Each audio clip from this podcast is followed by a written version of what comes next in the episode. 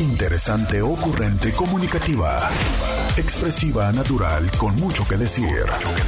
Este es el podcast con Roberta Medina. Roberta Medina, psicóloga, sexóloga, terapeuta de pareja.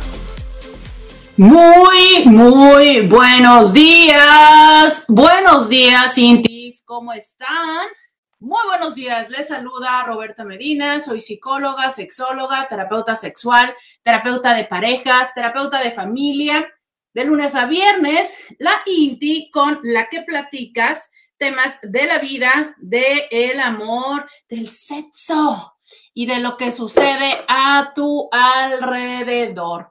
Esto es Diario con Roberta, este espacio de lunes a viernes de 11 a 1 Aquí estamos, aquí platicamos, nos cuestionamos de la vida, a veces encontramos respuestas, a veces nos quedamos con estas preguntas que te hacen eh, ir hacia adentro, ver más, preguntarte, cuestionarte. De eso, de eso va este espacio en el que agradezco muchísimo que me estés acompañando. Muchas gracias a quienes nos acompañan a través del 1470 de la M, la radio que te escucha.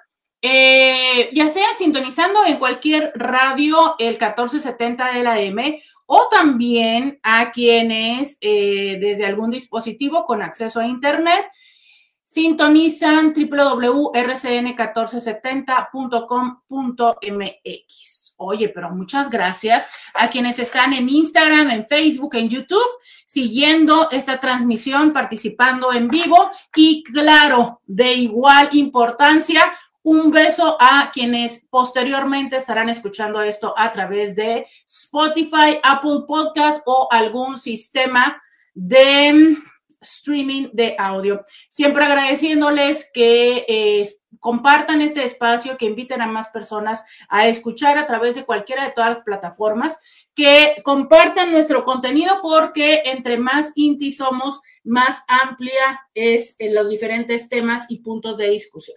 Aquí nos acompañamos mientras estamos trabajando, empezando el día o preparándonos para el resto del día. Y justo hoy vamos a hablar de trabajo.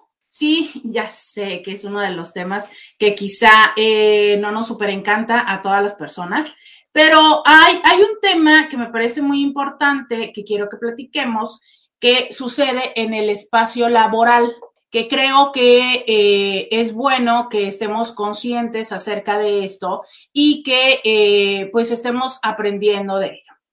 Yo ya se los he mencionado algunas, varias veces. Eh, ya les he dicho esta parte donde realmente el bullying, que es ya pues un tema que nos es eh, muy común para nosotros, ¿no? O sea, el bullying nosotros lo identificamos fácilmente, ¿no? Sabemos que es el, el bullying, pero fíjate que el bullying surge como, como una consecuencia de, eh, una, de varias investigaciones y de identificar y reconocer un fenómeno en el ámbito laboral, ¿no? Eh, yo recuerdo, yo recuerdo cuando empezaron a hablar de estas investigaciones, a presentarse en los congresos internacionales, que surgía eh, porque las personas se preguntaban, identificaban que había ciertas conductas en, en los trabajos, ¿no? Y que obviamente el interés era saber por qué, por qué pasaba esto. Ciertas conductas que son las mismas o similares, y hoy vamos a hablar de ellas, de esta manera de bullying, ¿no? Pero que finalmente lo, lo que les llamaba la atención era como el impacto emocional que genera en las personas que están participando dentro de un espacio laboral. Y entonces, eh, a raíz de hacer estas investigaciones, de ahí eh, más ampliando, ¿no? Ampliando todo este eh, línea de investigación y seguramente no les puedo platicar el chisme de cómo fue que alguien llegó primero a, pensar, oigan, esto también se da en las escuelas, eso sí, se los debo, no le vengo manejando lo que viene siendo ese chisme, pero bueno, de ahí es que surge y da el salto a lo que desde hace ya algunos muchos años tenemos tan familiarizado que es el bullying. Esto, esta eh, condición de estrés de violencia, de eh, formas de relacionarse en el ámbito laboral es conocido como mobbing. M-O-B-B-I-N-G, ¿no? Es así el primer nombre que, se acuña, que se reconoce como acoso laboral, que es eh, esta primera forma en la que lo van identificando. Lo cierto es que esto, pues, es una realidad que cada vez está más y más eh, estudiándose, reconociéndose.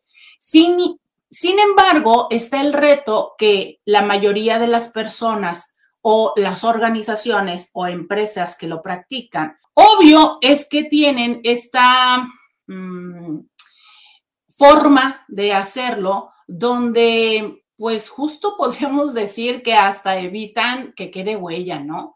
O sea, obviamente este fenómeno es como si quedara camuflajeado ¿sabes? Eh, incluso se va impregnando en la, en la que hoy conocemos como cultura laboral. O sea, es, ya, ya forma parte del común de la empresa, ¿sabes? Ya hasta las personas lo dicen, ay, es que así es Jaime, ¿no? Y es que, pues ya sabes, Jaime tiene 10 años o es el, subdirector o es el X o Y y entonces pues todo el mundo se tiene que aguantar las bromas pesadas de Jaime, las insinuaciones de Jaime, porque así es. Y esto del móvil, quiero decirlo en este momento, creo que fue un muy buen antecedente de lo que hoy conocemos como el fenómeno del Me Too, ¿sabes? O sea, eh, si bien es cierto, eh, el fenómeno del Me Too habla de este eh, acoso sexual intercambio de favores y, todas estas temas de índole sexual hacia las mujeres, pero el mobbing fue como la primera manera de poder, la primera forma en la que se empieza a documentar todo esto. O sea, estas dinámicas de acoso que se dan en los trabajos, que pueden ser entre personas que están en el mismo puesto, que puede ser entre personas que son el jefe con el empleado o que puede ser desde incluso el subordinado hacia el jefe. Hoy vamos a platicar de estos tipos de mobbing, cómo es que se dan, por qué es que se dan, para que tú puedas identificar si en tu trabajo está sucediéndote algo así. Sobre todo porque, ya lo decía hace un momento, el reto de todo esto es que muchas de las veces estas dinámicas están tan pues camuflajeadas dentro de la cultura de la empresa que ya no sentimos que tenemos que pues validarlas, ¿no? O no quejarnos ante lo que está sucediendo. Hoy quiero platicar acerca de esto, ¿no? Este fenómeno, esta situación, pero por supuesto que Diario con Roberta quiere de tu opinión. Tienes el 664-123-6969. 664-123 69 69. Escríbeme, cuéntame en algún trabajo, en alguna parte de tu historia de vida, te sucedió que había como esta carrilla, esta situación, estos grupos, te sucedió que alguno de tus jefes te hizo la vida imposible hasta que renunciaste, te sucedió que tú, la verdad, sean honestos, que no aguantabas a fulanito o a su tanita y que entre todos los amiguis se pusieron a hacerle la vida pesada. Cuéntame esas historias. 664-123-6969. Ese es mi WhatsApp. Voy a la pausa y regreso.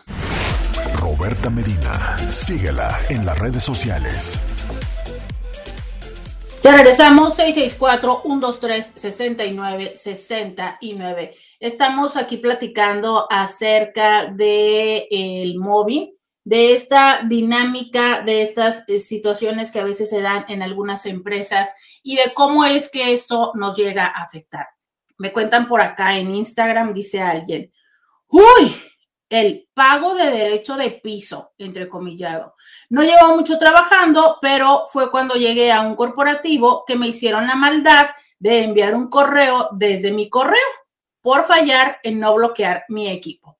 Y decía que yo iba a invitar por pago de derecho de piso lo que quisieran. Pero fíjate el nombre, ¿no? Pago de derecho de piso. Cuando nosotros sabemos muy bien ¿sabes? Em, sabemos muy bien la implicación, digo, es probable que para otras personas en otros países no tenga este mismo significado. No sé si ya llegaron mis cintis internacionales, que me corrijan, pero explicando un poco, el pago de piso es algo que se entiende, al menos acá en México, desde hace muchísimos años, que es como este pago, este, pues es como un soborno, aunque yo entiendo que por soborno es, tú tienes algo que yo quiero y para que me lo des más fácil te voy a dar dinero. ¿no? O sea, es yo usuario voy y soborno a las autoridades o a quien tiene el poder para que me dé algo, le doy algo. Y el pago de piso es quien tiene el poder me solicita que yo haga un pago para que me ah, para que no me moleste, ¿no? Es lo que yo entiendo que es como un poco diferente el pago de piso. Y que se sabe que eh, esto ha sucedido o sucedía antes por ejemplo, con eh, ciertas autoridades que podrían ser policías corruptos, ¿no? Que es como de, ok, si tú quieres que yo, em, pues te quite los, los, los ladrones que andan aquí en la cuadra, ¿verdad? Para que no estén asaltando a tus clientes, pues me tienes que pagar. Y eso es como de, bueno, yo no quiero que estén asaltando a las personas que salen de mi restaurante, de mi lonchería o de mi estética, entonces, ok, le pago al policía para que me mantenga a los ladrones a raya. Y claro, el policía va y le dice a los ladrones, pobre de ti, donde te vuelves a parar en esta calle. Entonces, eso es lo que en un principio o una forma del pago de piso. Otra forma es, pues ya, ¿no? En, otros niveles y en otros sentidos, donde algunas otras personas con cierto poder, que pueden ser ahora quienes este, organizan otras formas, te lo piden y bueno, en algún otro momento, pues sí se volvió en un, en un modus vivendi de eh, personas, este, ah, caray, ¿cómo se explica esto sin usar términos, verdad? Este, y sin pisar callos, ¿no? Pero bueno, en algún tiempo, la, ah, ya, ya, ya, ya, ya, hay una palabra linda que inventaron, yo no sé si la inventaron los mexicanos o, esto es generalizado, la delincuencia organizada, eh, lo, lo, tuvo como un, modus vivendi y le solicitaban a ciertas personas, incluso ciertos profesionistas, que les dieran un cierto pago con cierta periodicidad para dejarlos trabajar en paz. Y entonces esto ha sido algo que hoy por hoy, eh, bueno, al menos a finales del año pasado, yo escuchaba acerca de giros. Por giros me refiero a, de repente ha habido como momentos, ¿no? Donde ahora lo hacen con las estéticas, ahora lo hacen con tales personas.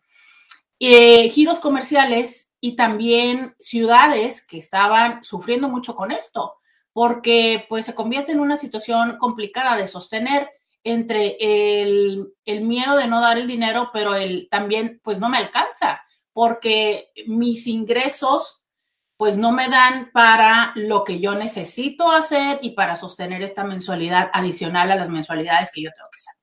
En fin, entonces esto es para explicar en general a quienes desconocían de este concepto que se llama pago de piso, pago por derecho de piso o derecho de piso, llámelo usted de alguna manera similar.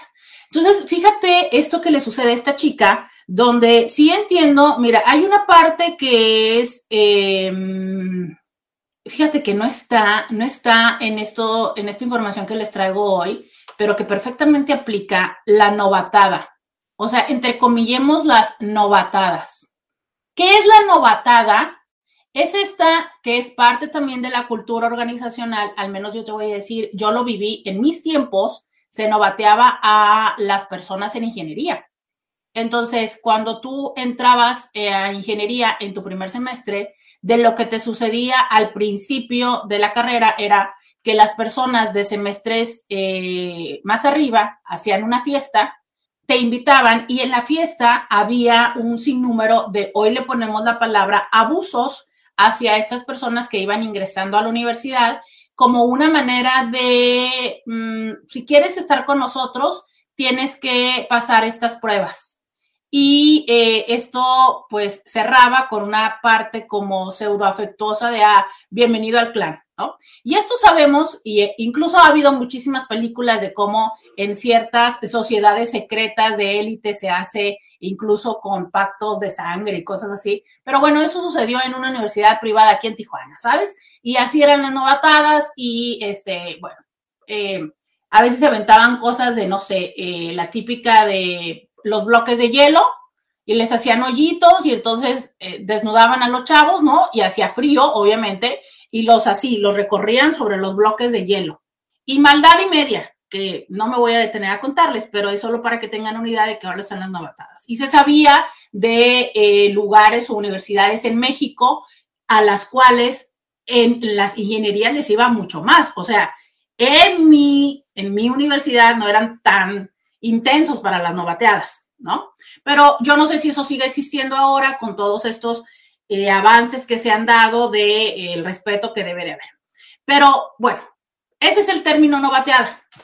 Yo aquí estoy en este segmento explicándoles el término de pago de piso y el pago de no bateada. Bueno, entonces, hay lugares que todavía tienen y aplican esto, ¿no? De, ay, tu novateada por llegar a la empresa es, te toca invitar los tragos la primera salida. Todos vamos de tragos en la noche y tú pagas los tragos. Bueno, y a veces se entiende, pues, a lo mejor a veces, insisto, es parte como de la cultura organizacional, pues no está tan chido, sobre todo si dices tú, no manches, o sea, esta persona va empezando a trabajar acto seguido porque necesita dinero, ¿no? O sea, bueno, como para que le bajen el primer sueldo, pero ok, a lo mejor hay ciertas cosas que eh, podríamos quitar del término abuso y ponerlo en tradiciones, sobre todo si no son abusivas, ¿no? O sea, si es una tradición donde ay, ¿qué te gusta? Este, le traemos un pastel y no sé, a lo mejor le muerde el pastel y ay, le embarramos la cara, jajaja, ja, ja, y, ya, ¿no?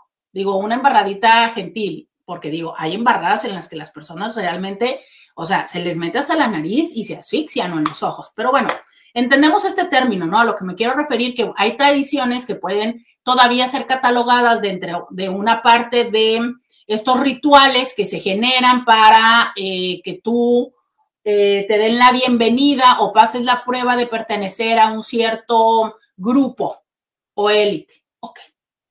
Oye, pero esta parte donde le hacen a esta chava, aparte también están las bromas pesadas y las bromas que son como para que aprendas. ¿Qué fue lo que le pasó a esta chava, no? De ah, para que aprendas que tienes que bloquear tu computadora, mira lo que te puede pasar. Y aquí es la parte donde se van a dividir las opiniones y donde estoy segura que, y hasta casi les puedo decir quiénes van a opinar, que algunas personas que ya reconozco, eh, donde hay personas que van a decir, oye, pero es que eso estuvo súper chistoso, jajaja, ¿no? O sea, y que incluso serían las personas que si vieran la computadora abierta de alguien más, se les ocurriría hacer esa broma. Y a lo mejor si ven el Facebook hasta ponen algo, ¿sabes? porque les parece chistoso. Esta es la línea tan complicada donde a unas personas les puede parecer chistoso y a otras personas les puede parecer ofensivo, incluso o e incluso complicado. Porque imagínate que a esta chava le hicieran o le hubieran hecho el hecho de vas a pagar los tragos. Y si esta chava de verdad, ¿sabes? Va empezando el trabajo, ¿cómo le va a hacer? Hay una escena para todos los que vieron esta serie, o incluso un capítulo para todos los que vieron esta serie, que se llama Suits. Eh, creo que en español se llama La Ley de los Audaces. Es una serie que duró, duró ocho o nueve años, entonces es muy probable que la hayan visto, donde incluso pasa esto, ¿no? O sea, es que cuando tú llegas a la compañía tienes que invitar una cena y tiene que ser en un restaurante carísimo y tienes que, este, tienes que, creo que en una de las veces había que poner el menú, pero en otras veces era menú abierto y tienes que pagar los tragos y todo. Y era una parte de, oh, ¿cómo le hago? Porque aparte, si no lo pago y si no lo hago, no, no, no me permiten estar dentro de esta cultura de mi trabajo, ¿no? O sea, me van a obstaculizar los trámites y todo lo demás es, una realidad, ¿sabes? Sí hay eh, microsistemas que nos piden que hagamos cosas para pertenecer a ello. Y quizá incluso esto nos permite tener este sentido de pertenencia. El tema es qué tan válidos son cuando están transgrediendo la estabilidad emocional o económica de las personas, donde incluso se traslapa la parte de eh, la inclusión del ritual de la tradición se traslapa lo que para algunas personas puede parecerles gracioso, pero sobre todo se convierte en un abuso. Vamos a la pausa y volvemos. Podcast de Roberta Medina. Ya regresamos, 664-123-6969. Estamos platicando del mobbing, estamos platicando de algunas historias que me han estado compartiendo y les agradezco muchísimo. Eh, sigo leyendo este comentario de esta chica que nos compartió eso que le sucedió, ¿no? Y dice, a mí lo que me dolió fue que mi propio jefe fue el que lo hizo chistoso, en vez de comentarme de primera vez que cometí el error y cuál era la forma correcta de dejar la laptop. Además, en becario, pues no alcanzaba. Adicional a ello, mi área es eh, recursos humanos y para nada me pareció gracioso ni algo que como área tuviéramos que hacer. Exacto. Es, eh, fíjate, qué buen ejemplo dices. Eh, exactamente, la incongruencia, ¿no? Si somos el Departamento de Recursos Humanos, cuya función nosotros tenemos de asegurarnos que las relaciones humanas, recursos humanos, en la empresa funcionen, ¿no? Y de asegurarnos de que los empleados estén contentos, de tener un buen clima laboral, pues cómo es que haciéndole eso y como dices tú, todavía a la becaria. O sea, digo, no sé, pídele que traiga, y ni siquiera pídele, pues, pero ok, ¿quieres hacer eso? Eso lo hacen, pues no sé, que traiga de estas roscas que venden en esos este, supermercados, ya saben ustedes cuáles, que no sé cuánto cuesten, pero que han de costar, no sé, 80, 100, 150 pesos y es el pan con el que todo el mundo desayuna en la mañana y tan tan, no, o sea, ya, quieres aplicarle algo. Oye, pero, o sea, esa otra parte de los tragos, no, no. Pero independientemente del asunto es e, e, e, esa línea de cómo se te ocurre que eso es gracioso. ¿De qué manera es gracioso? Y yo sé que algunos van a decir, qué amargada Roberta, es súper chistoso lo que le sucedió. Híjole, no sé, porque vean la ansiedad con la que nos lo comparte ahorita. Y hace cuánto tiempo que le pasó, o sea, o sea, a ella no le parece gracioso. ¿Y cómo es que entonces el jefe abre la oportunidad a que se den esas dinámicas? ¿Sabes cómo?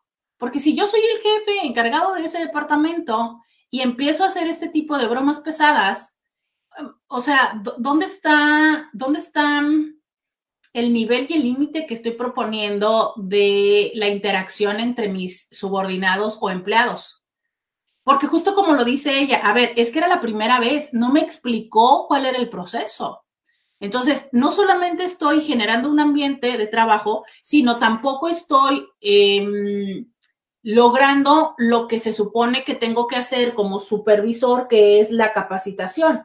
A ver, es que si es una persona que le vale cacahuate, que constantemente deja la laptop abierta, lo cual es una irresponsabilidad porque esta persona tiene acceso a información que nadie más tendría que tener en la empresa.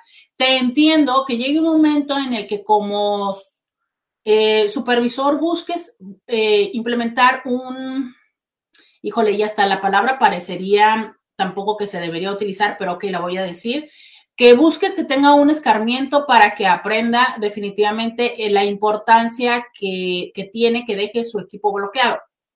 Ajá, cuando ya lo hizo tres o cinco veces o una vez y entonces eso tuvo una consecuencia donde vino otro empleado gandaya y sacó tal información y tal.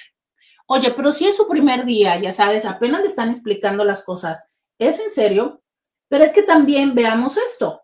Claro, esto es uno de los motivos por los cuales algunas personas lo hacen, porque están aburridos, ¿sabes? Mira, para empezar, porque a nivel personal, o sea, la educación que en casa recibió, pues bueno, no fue muy respetuosa, más bien no fue muy orientada hacia el respeto hacia los otros. Y a veces no es porque en su casa le enseñaran a hacer lo que hoy le llamamos que es bully, ¿no? O sea, bully es la persona que genera el bullying sino porque a lo mejor a veces en casa así es la dinámica. Fíjense que en consulta hay personas que me dicen, no hombre, es que en mi casa son súper carrilludos. Y hay personas que me lo dicen cuando yo noto ciertos comentarios, es que mi mamá, es que mi papá, es que mi hermano me dijo tal.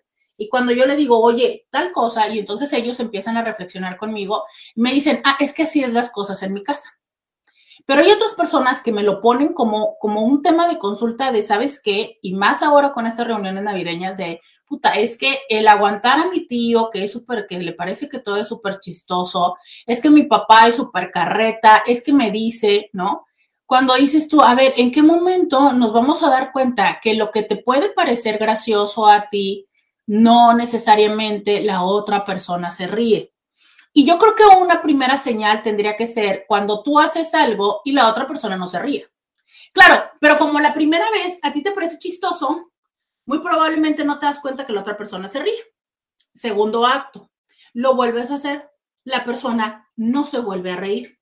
Y entonces, como a ti sí te parece chistoso, tú dices, no manches, qué amargado, qué amargado porque no sé qué, qué amargada porque no sé cuánto, claro, y hay que aderezarlo, ¿no? uno siempre, como quieres justificar que lo tuyo sí es chistoso y la otra persona que no se ríe es la que está mal, entonces le pones algún motivo.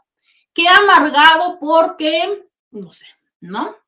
Porque la mujer lo trata mal, porque no le dieron, casi siempre tiene que ver con temas, claro, nos lo llevamos a lo sexual y a lo personal. Claro, ay, mijito, ¿eh? Se nota que no te dieron. Ah, o sea, porque yo no me reí de tu abuso verbal, ahora resulta que además de todo estoy mal cogido o mal cogida según sea el género, ¿no?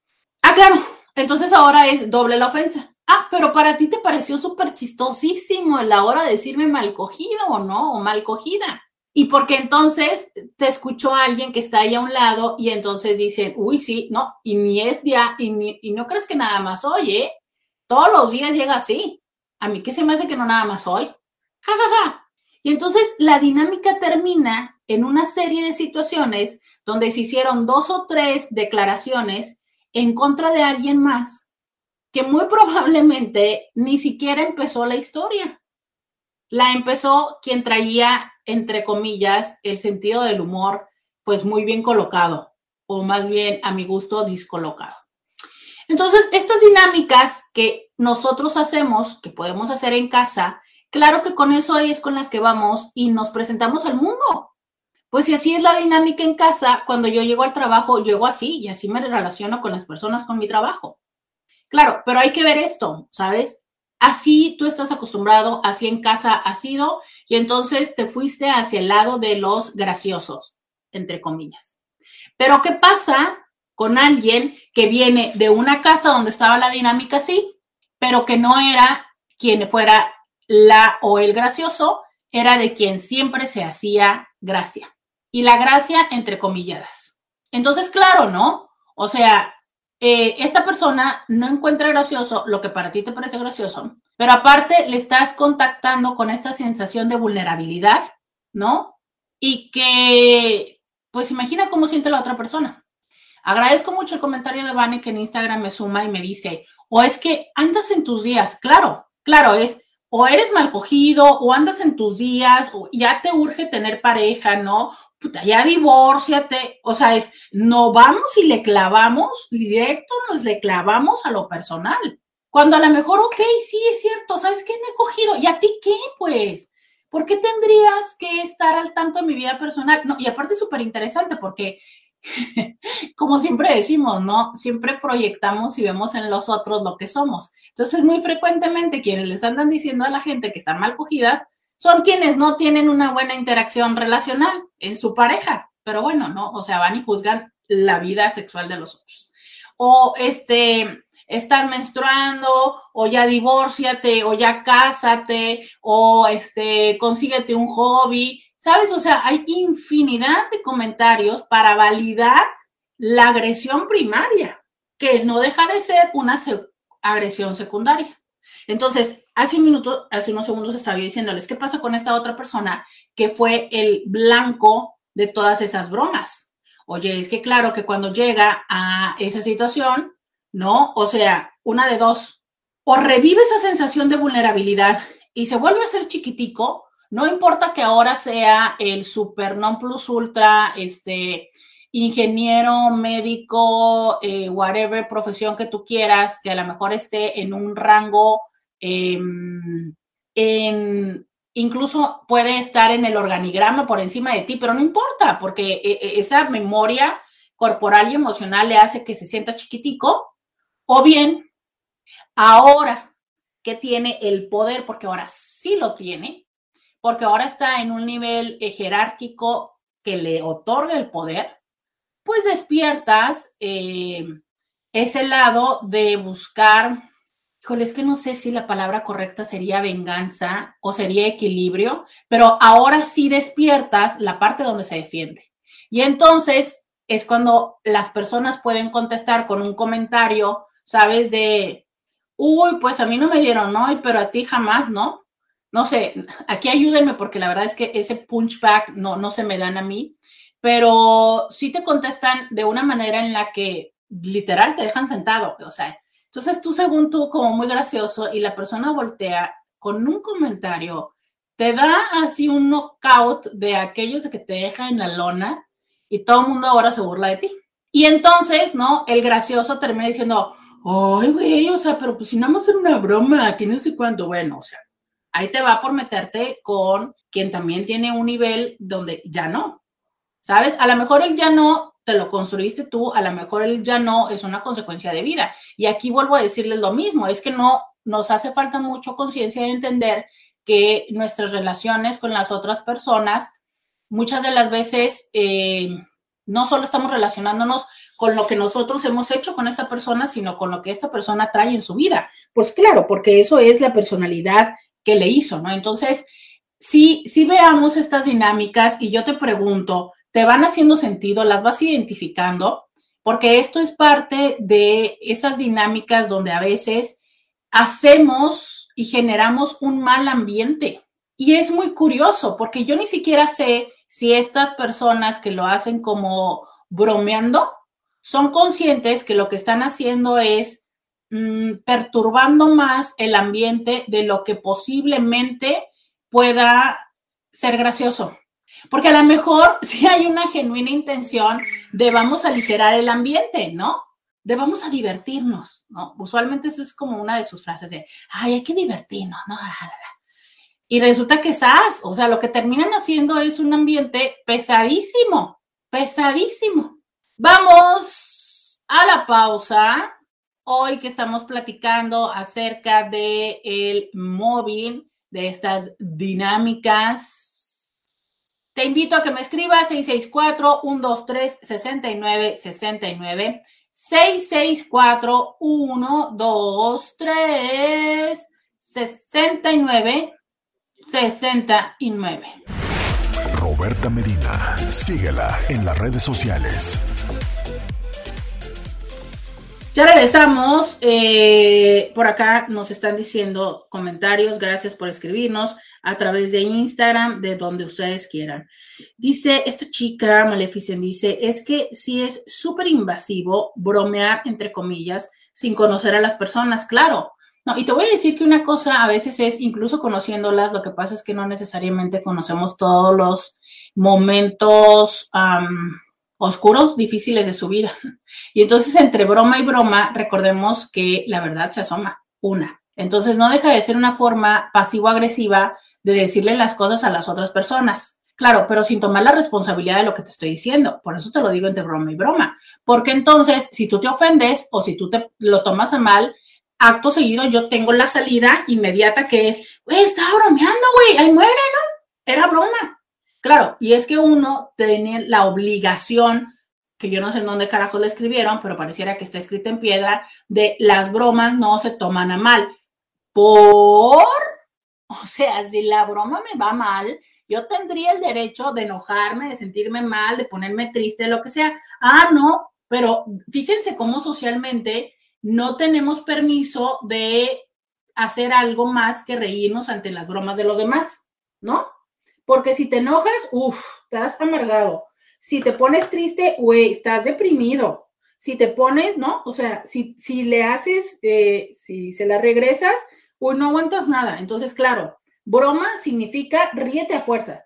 Y justo ayer platicaba con alguien en consulta de esta forma, ¿no? De, a ver, es que el que tú te rías ante ese tipo de dinámicas, lo que genera es que le sigues permitiendo a la otra persona que lo siga haciendo.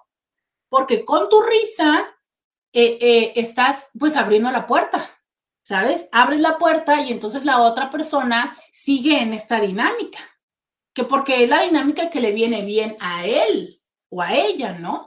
Entonces, claro, y no solamente le sigues abriendo la puerta a él o a ella, sino a otras personas. Y eso que uno muchas de las veces se ríe, ¿no? Y a veces ni te ríes de, risa genuina, sino como, ah, como para minimizar el ambiente, ¿no? Pero claro, con eso es la invitación para que en otro momento te lo puedan volver a hacer. Alguien, eh, Celina nos dice, ayer me bromeó mi sobrino y la verdad, sí, no andaba de humor para eso. Ni al caso, la verdad, no me gustan las bromas.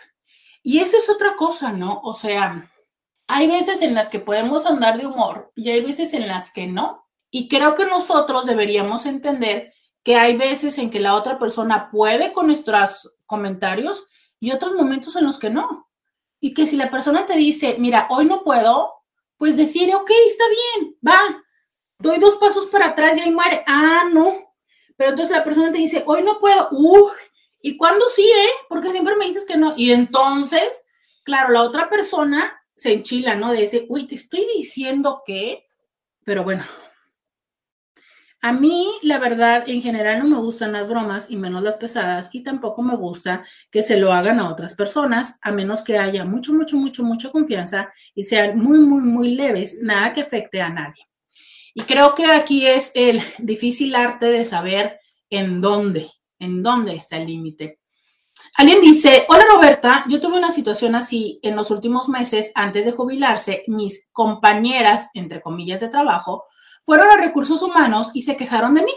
El de recursos grabó la plática que tuvimos y me dijo que en cualquier momento lo iba a usar en mi contra y yo contaba los días para que llegaran mis 60 y retirarme. En mis 36 años de trabajo jamás había pasado por algo igual. Y eso que era ensambladora y el sueldo era menor que el de ellas, aparte que por tanta presión fui a dar urgencias varias veces. Desde que salí se acabaron mis malestares. Gracias por leerlo. Oye, es que fíjate, ¿no? O sea, híjole. Aquí ya entramos a otro tema que, bueno, tomar estos minutos para, para hablarlo y también descontextualizarlo, porque hoy estamos hablando de móvil, pero también me parece que desde que los celulares tienen tantas funciones, ¿no? O sea, estás hablando de los tiempos donde antes para grabar audio tenías que usar una grabadora.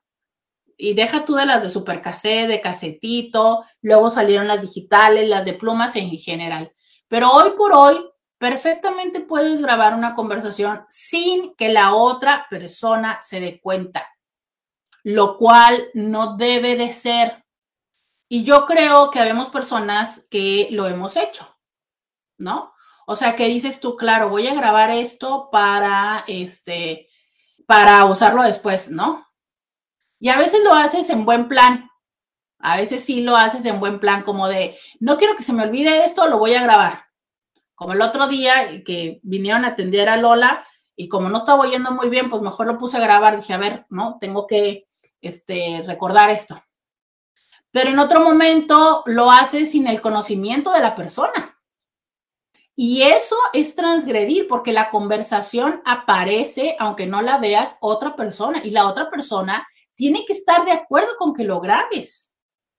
Y no, y ahora desde que hacemos las cosas digitales, puta, cómo se ha incrementado esto, pero cañón. O sea, por ejemplo, yo antes en la consulta, eh, fíjense, bueno, te tengo tantas historias de esto. O sea, hay personas que sí me dicen, ¿sabes qué? Me dejas grabar la consulta porque luego te escucho y se me va la onda cuando me voy. Ah, bueno, pero ya hay un, puedo hacerlo.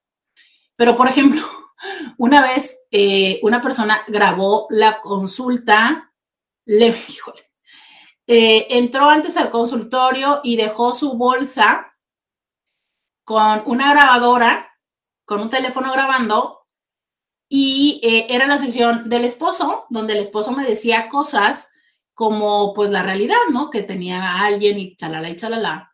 Y entonces después la señora escucha esa grabación. Ya sabe, o sea, Fíjate el grado de vulnerabilidad, claro, ¿no? Al principio no sé cuánto tiempo la culpa era de yo le había dicho las cosas, hasta que se descubrió que no, que la que dejaba los, los teléfonos era ella, porque aparte lo hizo, otra vez dejó el teléfono en el medio del sillón, en fin. Eh, y ahora, desde que es digital, pues cualquier persona puede estar grabando las otras pantallas. Entonces, sí hemos perdido muchísimo eh, la línea de hasta dónde llega mi derecho. La parte donde eh, tenemos cursos, ¿no? Por ejemplo, en un principio, pues tomabas notas. Después ya lo más fácil es ir a tomarle fotografías a las diapositivas de las personas. Cuando las personas en el trabajo de hacer las diapositivas, pues invirtieron hora y tiempo de investigación. Y ahora ya hasta grabas el audio y el video, ¿no? Y que no pasa nada. O sea, a fin de cuentas, si lo haces para eh, confirmar tu aprendizaje, claro, pero muchas personas lo hacen para luego replicar esos cursos y cobrar incluso más de la persona original cuando saben la mitad.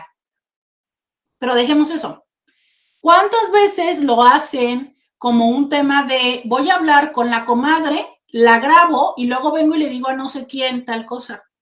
Y entonces sirve para amarrar navajas. O en el caso de esta chica, o sea, eso era una, es una amenaza, es una extorsión.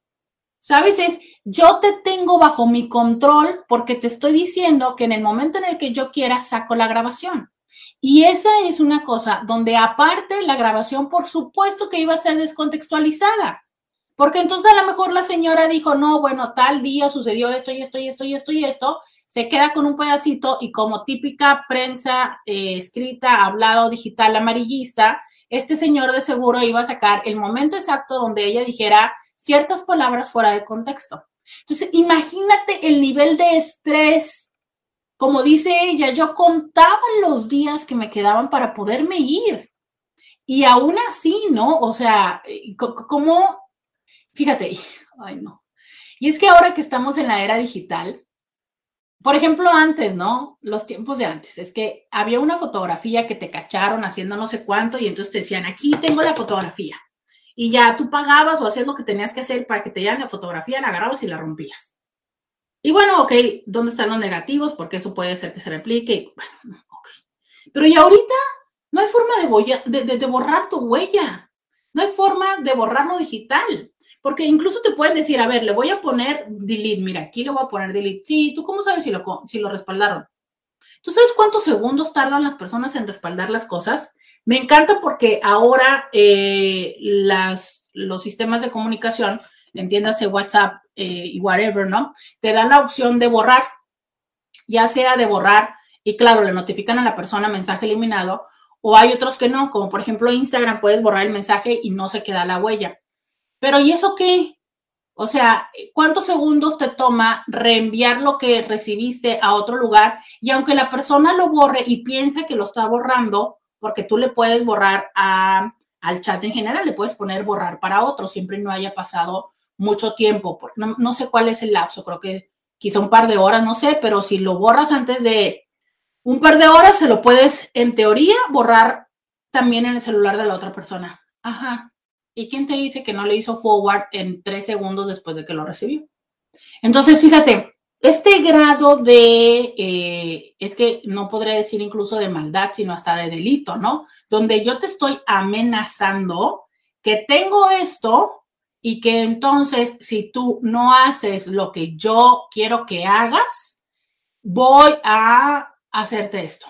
¿Sabes? Eso definitivamente es un abuso.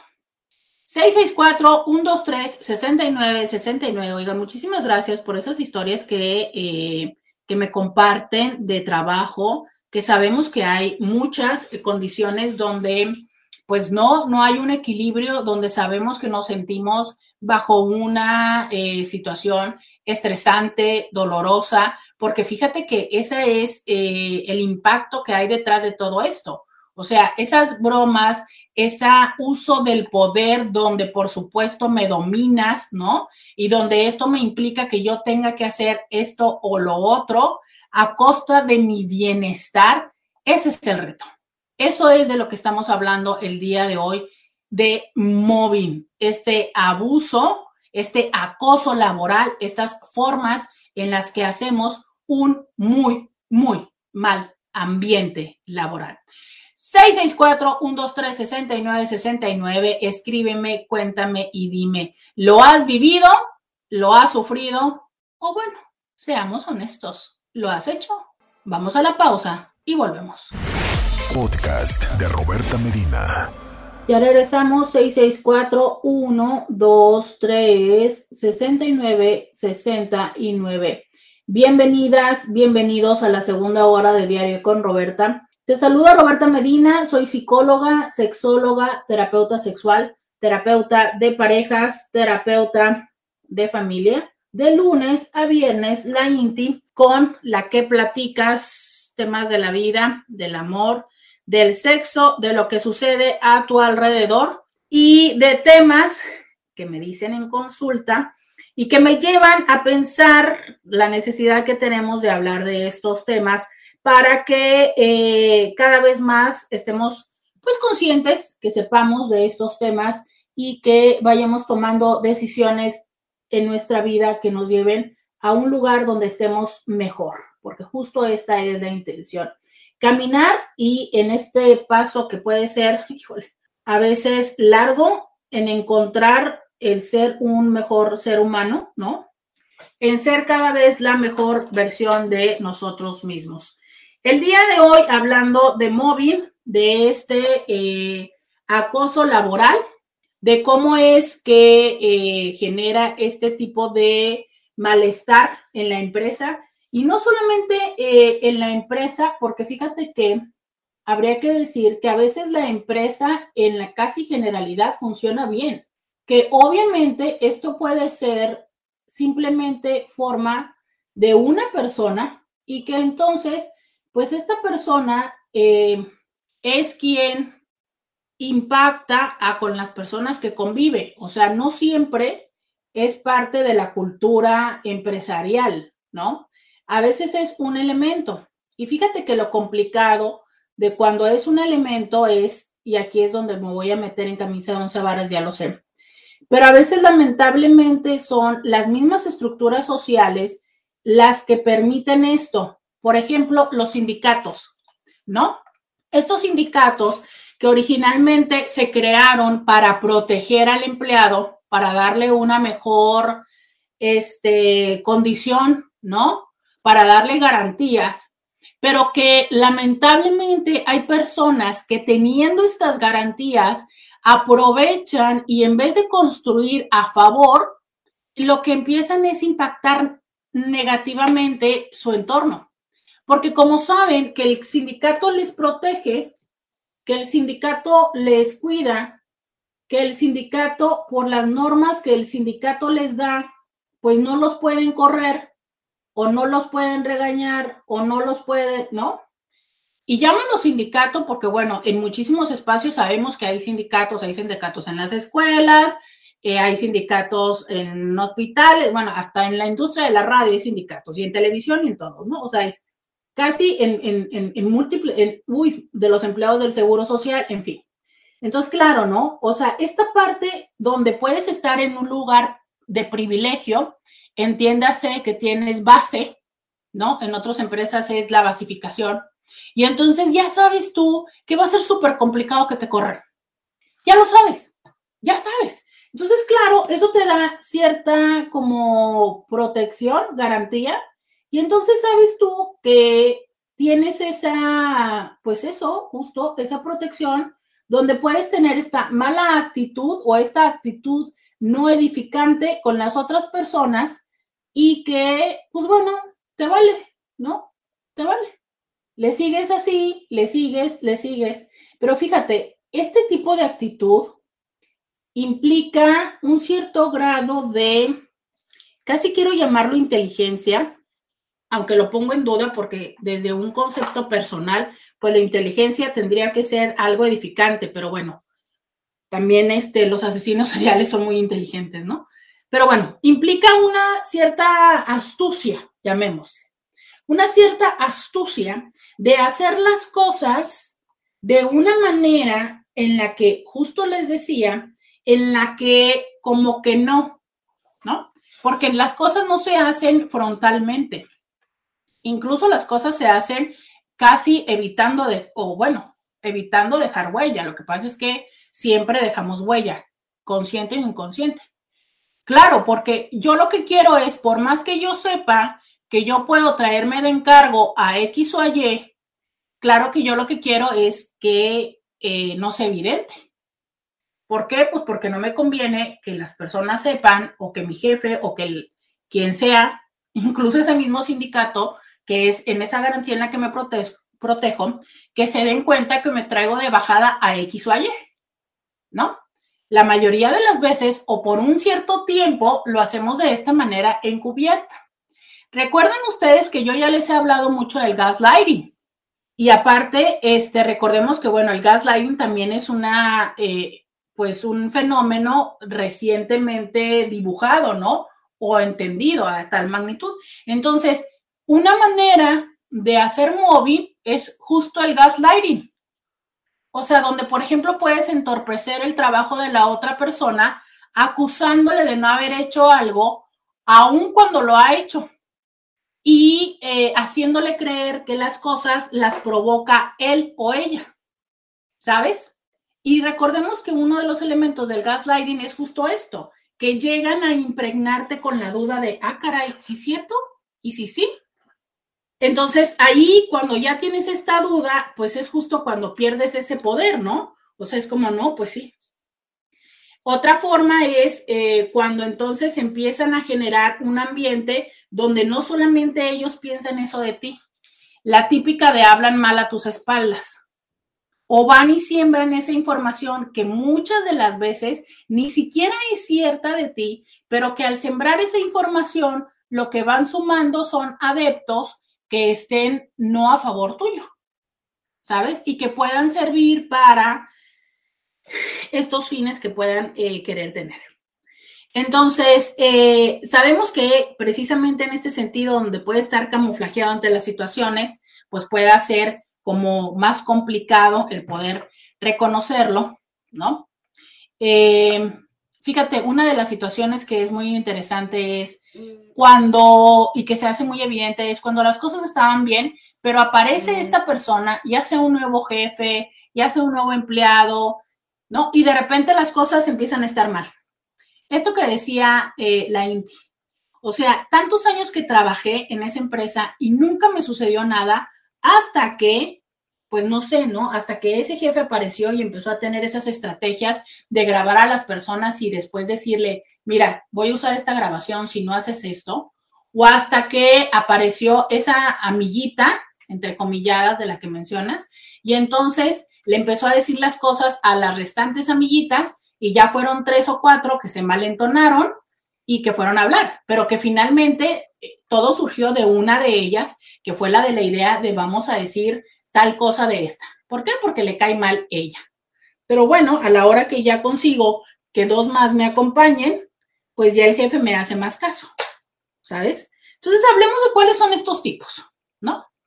Eh, finalmente tenemos que entender que esto tiene que ver de nueva cuenta con una persona o varias personas que ejercen violencia psicológica de manera sistemática y repetida sobre otra persona o grupos de personas durante un tiempo prolongado. Y entonces estas personas que denominaremos acosadores pueden ser compañeros de trabajo, pueden ser jefes, o sea, superiores, pueden ser subordinados. Y este comportamiento, pues de nueva cuenta, puede afectar a cualquier persona. O sea, esto puede estar en cualquier parte de la organización, ¿sabes? Y decía ya anteriormente que también puede incluir este tipo de situaciones donde lo que se trata es confundir a la persona para que incluso ella misma cuestione lo que está haciendo e incluso participe sin darse cuenta a favor de este acoso que se está dando. Sabemos que, por supuesto, las personas que tienen algún tipo de acoso, pues tienen estas consecuencias emocionales que pueden ser problemas psicológicos, ansiedad, depresión, estrés, por supuesto, de motivación laboral, ¿no? Incluso bajo rendimiento o perturbación de sus labores y obvio, daño a su reputación. ¿Por qué? Porque pues la persona que está haciéndole esto, ¿sabes? Esta persona acosadora, pues obviamente atenta contra la mm, reputación de ellos directamente o a través de estarle hostigando, generándolo. Entonces, eh, vamos a decir que hay dos grandes eh, formas de clasificación del móvil, ¿no? O sea, una sería según la posición jerárquica y la otra según el objetivo que se tiene. O sea, es para qué le estamos haciendo o le están haciendo móvil a alguien. El primer gran grupo de, eh, del que se refiere este, este análisis, este texto, es eh, según la posición jerárquica. A veces el móvil, yo les decía, ¿no? Puede ser hacia los subordinados, esto sería un móvil vertical, o sea, de arriba hacia abajo, pero también a veces puede ser eh, algo horizontal, o sea, esto es entre los compañeros, entre comillas, del mismo rango. Pero lo digo entre comillas porque yo pienso que sí o sí hay un algo que a una de las dos personas les hace pensar que pueden picarte las costillas, por no decir estar jorobando. ¿Sí me explico? O sea, yo sí siento que hay un algo que le otorga cierta ventaja. O sea, yo creo y veo muy difícil que alguien que no siente tener ninguna ventaja se atreva a estarle picando las costillas a alguien más.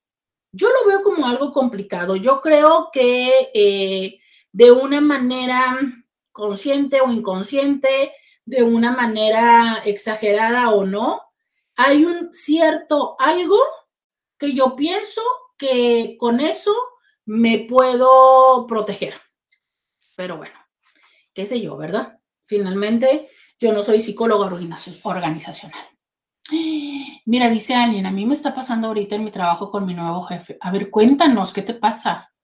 Puedes mandarnos también un mensaje de audio a WhatsApp si te es más sencillo. Entonces, el primero, eh, el primer subtipo es el móvil horizontal.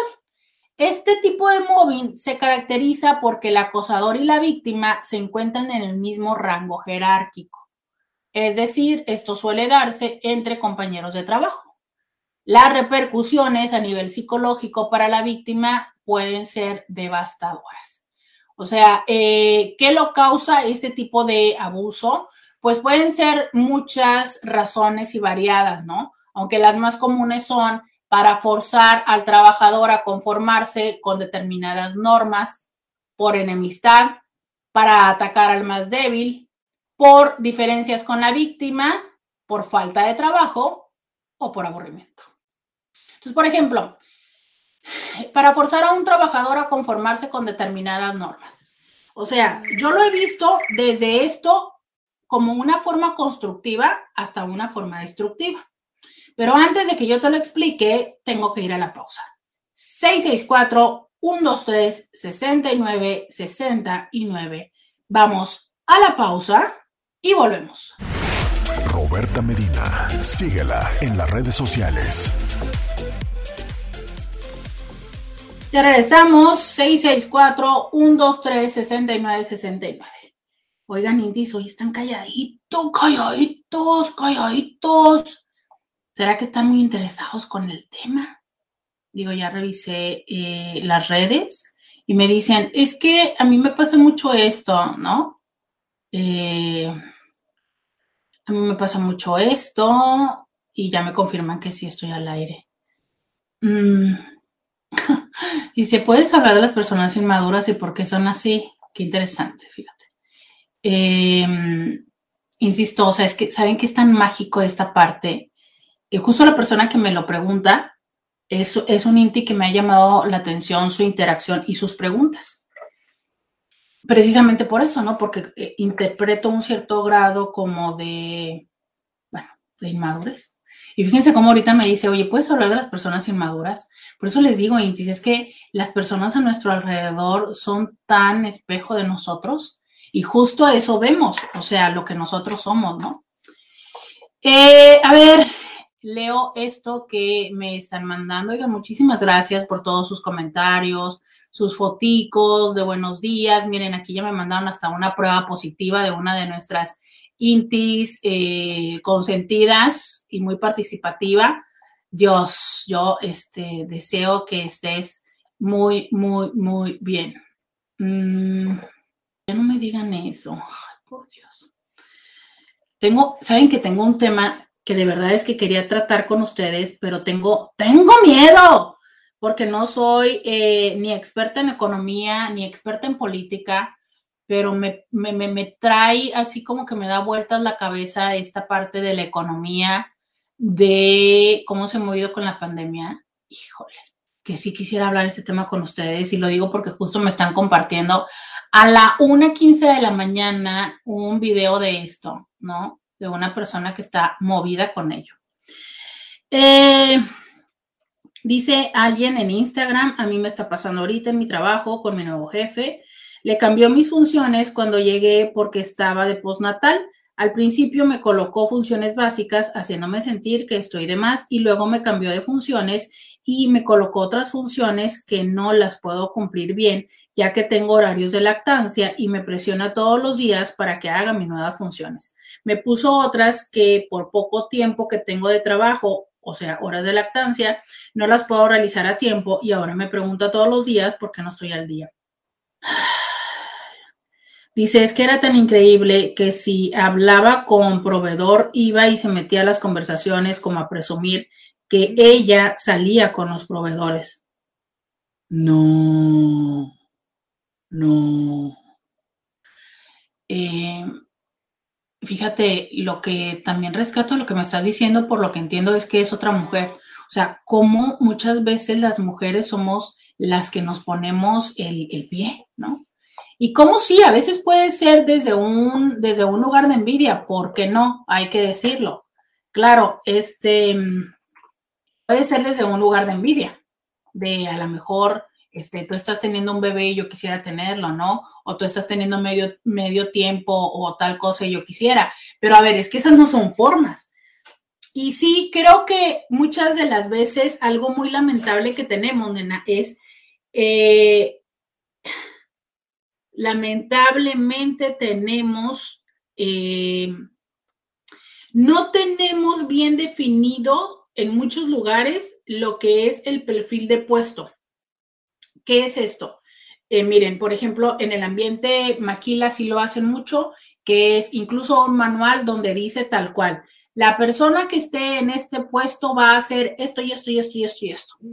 Pero en otros lugares no lo hacemos.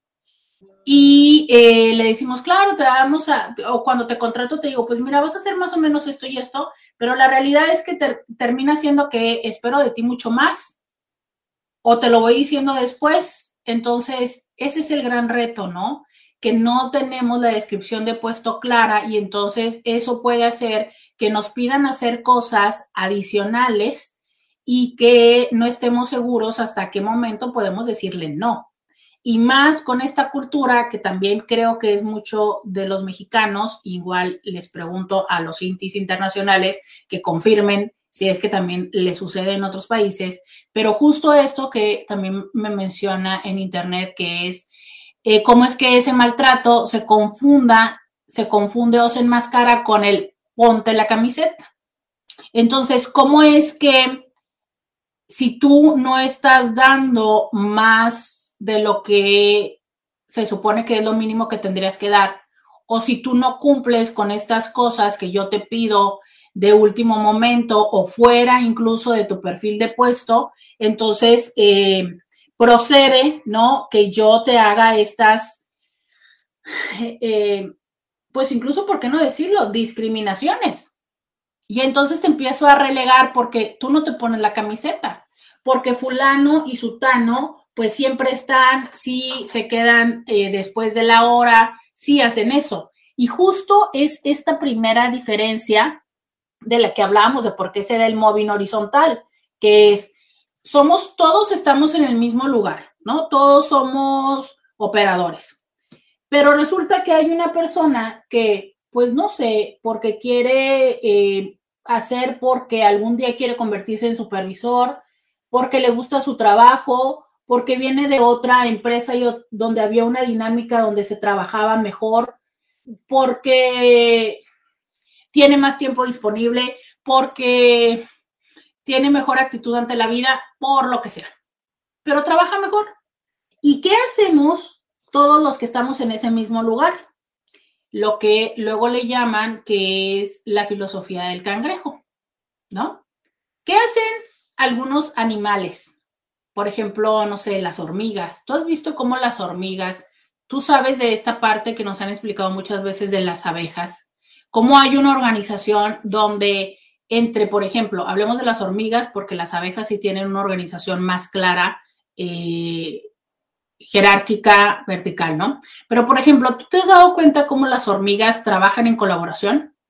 ¿Y qué hacen eh, los cangrejos? Se dice que esto que se le llama la filosofía del cangrejo tiene que ver con que, por ejemplo, eh, se ponen varios cangrejos en una cubeta y que si alguno de los cangrejos está a punto de salir de la cubeta, los cangrejos que están adentro lo jalan hacia adentro.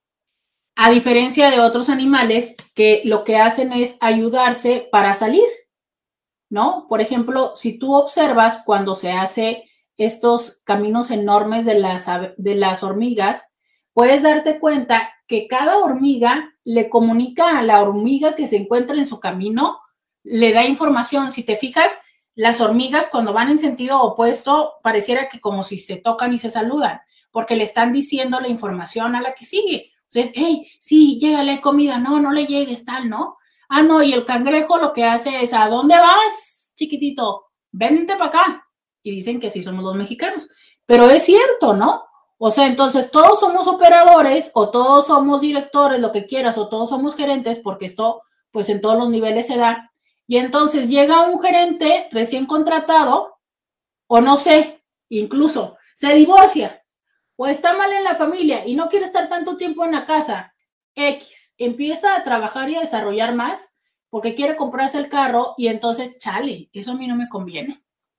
Porque entonces, si Jesús está trabajando o está metiendo ventas por 50 mil y yo estoy metiendo las de 30 mil, que es lo mínimo que me piden, a la hora de que este empiece a meter 50 mil, tarde que temprano mi jefe me va a decir, oigan, pues píquenle más, ¿no? ¿Qué creen? El mínimo ya no va a ser 20, ahora quiero 30. Entonces, ¿qué hacen? Pues claro, el grupo de personas que luego les llaman las personas viejas o las personas amañadas, empiezan a presionar, empiezan a chismear lo que está haciendo Jesús, empiezan a generarle mala leche. ¿Para qué? Para que calmen a Jesús y eso no signifique que me estén a mí exigiendo más. O sea, al estilo filosofía cangrejos. ¿No? Entonces decíamos, una de las formas es justo eso, para forzar a un trabajador a conformarse con determinadas normas, o lo contrario, hay alguien que llega, eh, fíjate, eso me lo acabo de, de, enterar, ayer me lo explicaba un paciente, como en Estados Unidos no está bien visto que los empleados entre ellos hablen de cuánto ganan y qué hacen porque justo hay, hay como muchas de las veces cierta disparidad donde hay personas que haciendo lo mismo o más ganan menos, entonces, eh, pero la empresa está bien, ¿no? Pero a la hora de que yo te digo cuánto gano, tú ya te puedes comparar y entonces con esto puedes exigirle más a la empresa. Por eso es que no está como muy bien visto que eh, tú vayas compartiendo estos detalles personales con otros compañeros. Precisamente por esto, ¿no? O sea, es como, Claro, de esta manera hay una condición donde pues te obliga a lo que hay. Decíamos eh, por atacar al más débil, porque muchas de las veces por ahí dicen que entre menos que, entre menos güeyes más solotes o algo así por vaya la historia, ¿no? Pero entre menos somos más nos toca. Eh, por diferencias con la víctima, esto es no me caes bien, por falta de trabajo y entonces las oportunidades son pocas y entre menos seamos, más nos las podemos dividir o simplemente por aburrimiento, ¿no? O sea, es literal. Dicen por ahí que la ociosidad es la madre de todos los vicios, entonces a veces las personas en vez de ponerse a producir, pues se ponen a ver a quién le pican las costillas o con quién se divierten, ¿no? Pero insisto, también creo que esto es falta de visión. ¿Qué tal que si tienes tiempo libre te pones a hacer algo productivo? No, pues qué tal, ¿verdad? Mejor me pongo a picarle las costillas a la otra persona. Miren, me dicen acá, aquí en Chile pasa tal cual como tú dices. Bueno, qué lamentable. O sea, entonces ya vimos que pues no es. Ahora la pregunta sería mm. saber si esto es solamente algo, eh, entre comillas, latino o también tiene que ver con otras culturas. Vamos a la pausa y volvemos. Podcast de Roberta Medina. Ya regresamos, 664-123-69-69. Ese es el teléfono que tenemos aquí en el WhatsApp, al que te invito a que me mandes tus comentarios, me mandes tus opiniones. Recuerda que para Diario con Roberta, tu opinión y tu experiencia es muy importante. 664-123-69. 69. Escríbeme.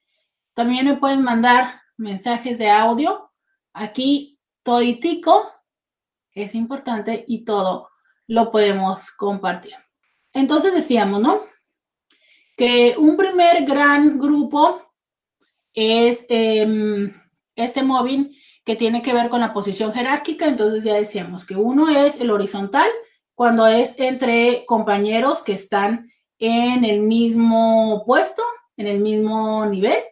Y otro es el vertical, que resulta lógico, que es entre compañeros que están en diferentes puestos.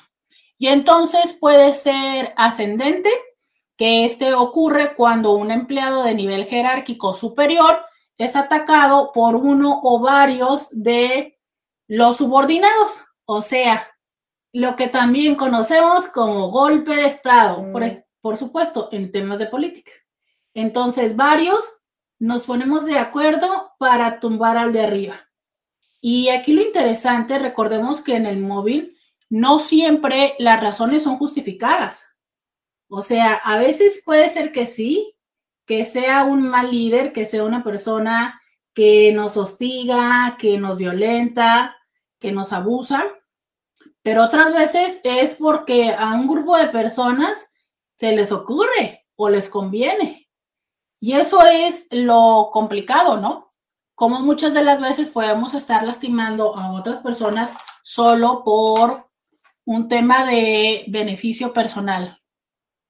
Eh, entonces decíamos que eh, puede ser así cuando es ascendente o em, el descendente que también se le llama bossing.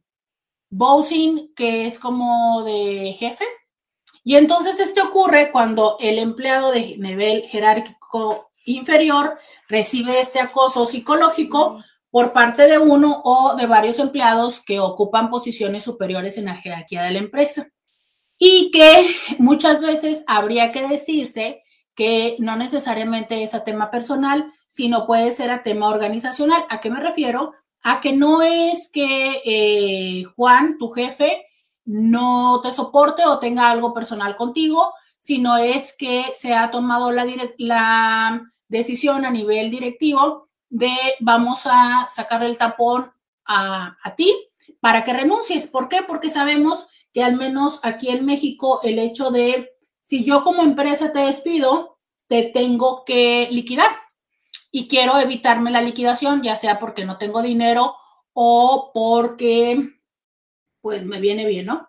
Entonces muchas veces lo que hacemos es algo similar a lo que decía esta chica, como jefes le estamos imponiendo eh, condiciones laborales que no son positivas, ya sea por las funciones, por el tiempo, por lo que hacemos, que básicamente lo que estamos haciendo es perjudicando su desarrollo para después eh, hacer que esta persona llegue a un nivel donde diga ya no más y se vaya.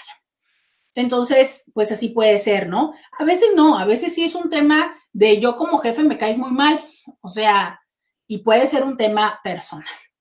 Entonces, esto es lo que puede ser a nivel vertical. Ya decíamos que puede ser eh, de arriba hacia abajo o de abajo hacia arriba. Pero también te comenté que había de otro tipo que es eh, según el objetivo. Y esto tiene que ver con eh, cuando el hostigador, ¿qué es lo que esta persona pretende conseguir haciéndole móvil a la otra persona? Puede ser a veces una cuestión estratégica, ya sabes, lo decíamos que este es el tipo descendiente, pero que es el institucional, que es cuando forma parte de la empresa y eh, lo que queremos es que la persona termine hartándose y yéndose.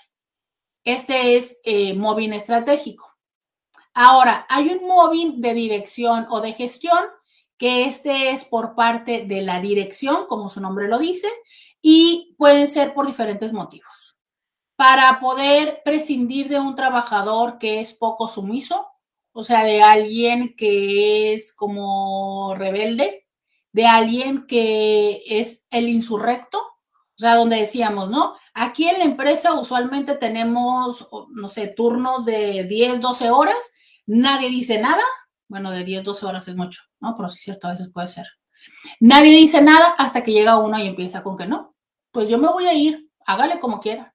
Entonces, claro, a mí no me conviene esta persona que no quiere eh, someterse a lo que es la costumbre, entre comillada, y lo que necesito es deshacerme de él. ¿Por qué? Porque pues obviamente me va a alborotar el gallinero, como también decimos comúnmente.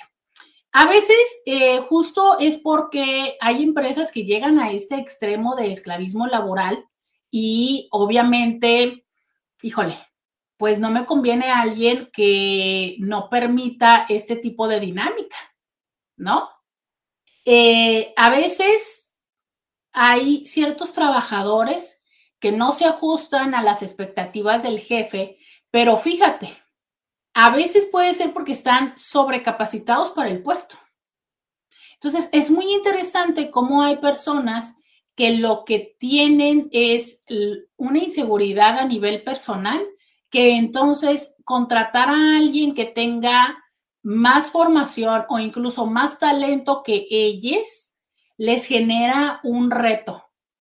Entonces, a ver, es que yo estoy viendo que esta persona trae un currículum más eh, enfocado, más este, grueso, ¿no? O tiene más experiencia, o tiene más talento y más habilidades. Y entonces, claro, lo que yo digo es, en cuestión de meses me va a, dar, va a generar que me den una patada. Entonces, mejor lo pateo yo antes, ¿sabes? Sin embargo, hace poco veía una grabación de uno de los hombres más ricos del mundo, donde él decía, a ver, y es que es, su riqueza es, es un chino su riqueza ha estado acuñada en términos de tecnología. Y entonces él decía, miren, yo la verdad no soy ni el mejor administrador, ni tampoco soy el mejor en tecnología, de hecho no sé, pero siempre he contratado a las personas que más saben de eso. O sea, yo entendí que yo no tenía que saber de administración ni de tecnología, pero que tenía que contratar a personas que son más inteligentes que yo. Yo entendí que para que yo tuviera éxito, tenía que tener personas más inteligentes que yo. Y dije yo, wow, ¿no? O sea, el hecho, y decía, y entonces hacer que ellos hicieran lo que yo quería. Yo dije, wow, claro, ¿no? O sea, reconociéndote desde un puesto de liderazgo y decir, está bien, que ellos sepan y sean más que yo. Ah, claro. Pero cuando somos inseguros, uh, no, no, no, no. O sea, alguien que nosotros creemos que pueda decirnos, quítate que ahí te voy, hay que eliminarle.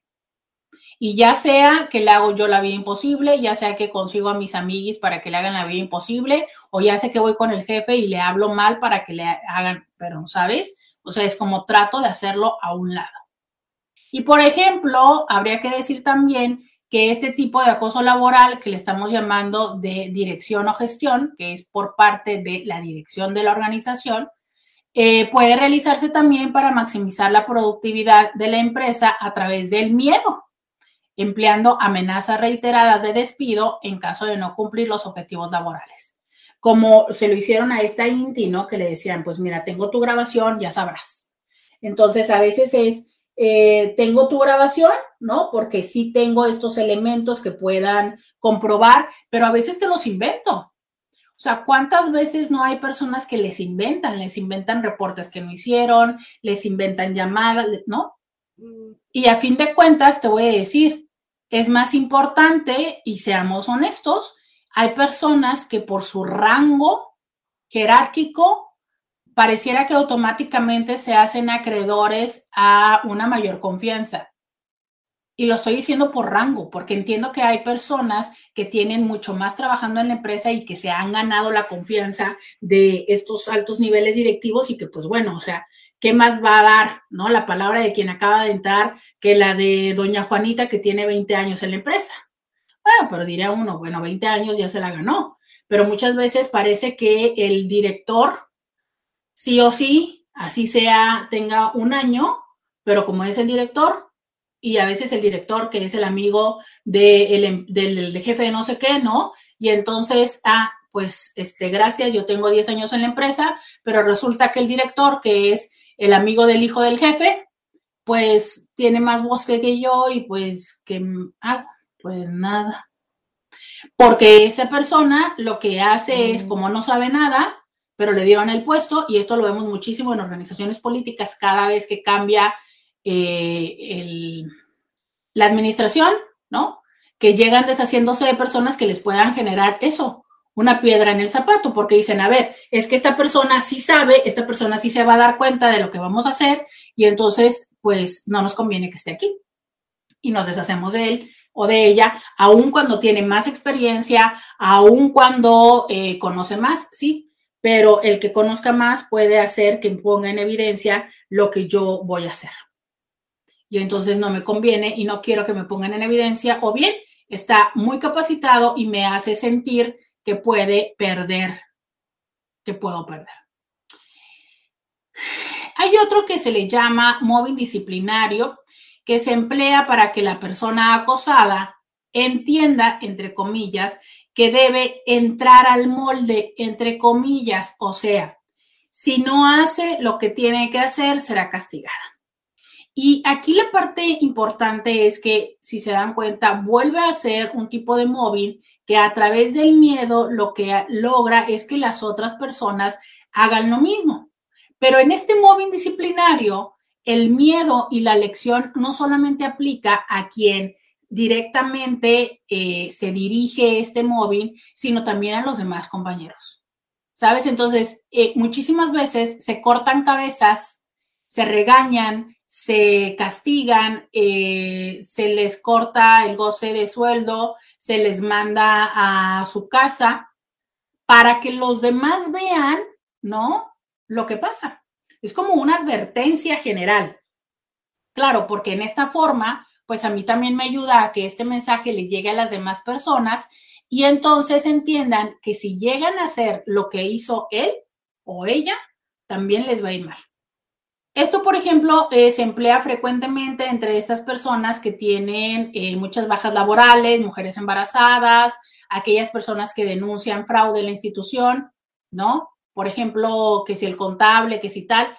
Y entonces el escarmiento se vuelve de una manera pública a veces, como les digo, es de una manera indirecta, no es como que en, el tiempo de la Inquisición, no es como que van a convocar a una junta de todos los empleados y decir, vamos a correrlo, ¿por qué tal? No, pero claro, o sea, siempre hay las formas, eh, correos que se filtran, siempre se sabe quién es la o el chismoso y a quién se le deja saber esto y que sabemos que va a correr la información eh, a todo mundo como si fuera pólvora y que entonces se va a lograr el mandar este comentario indirecto hacia las demás personas.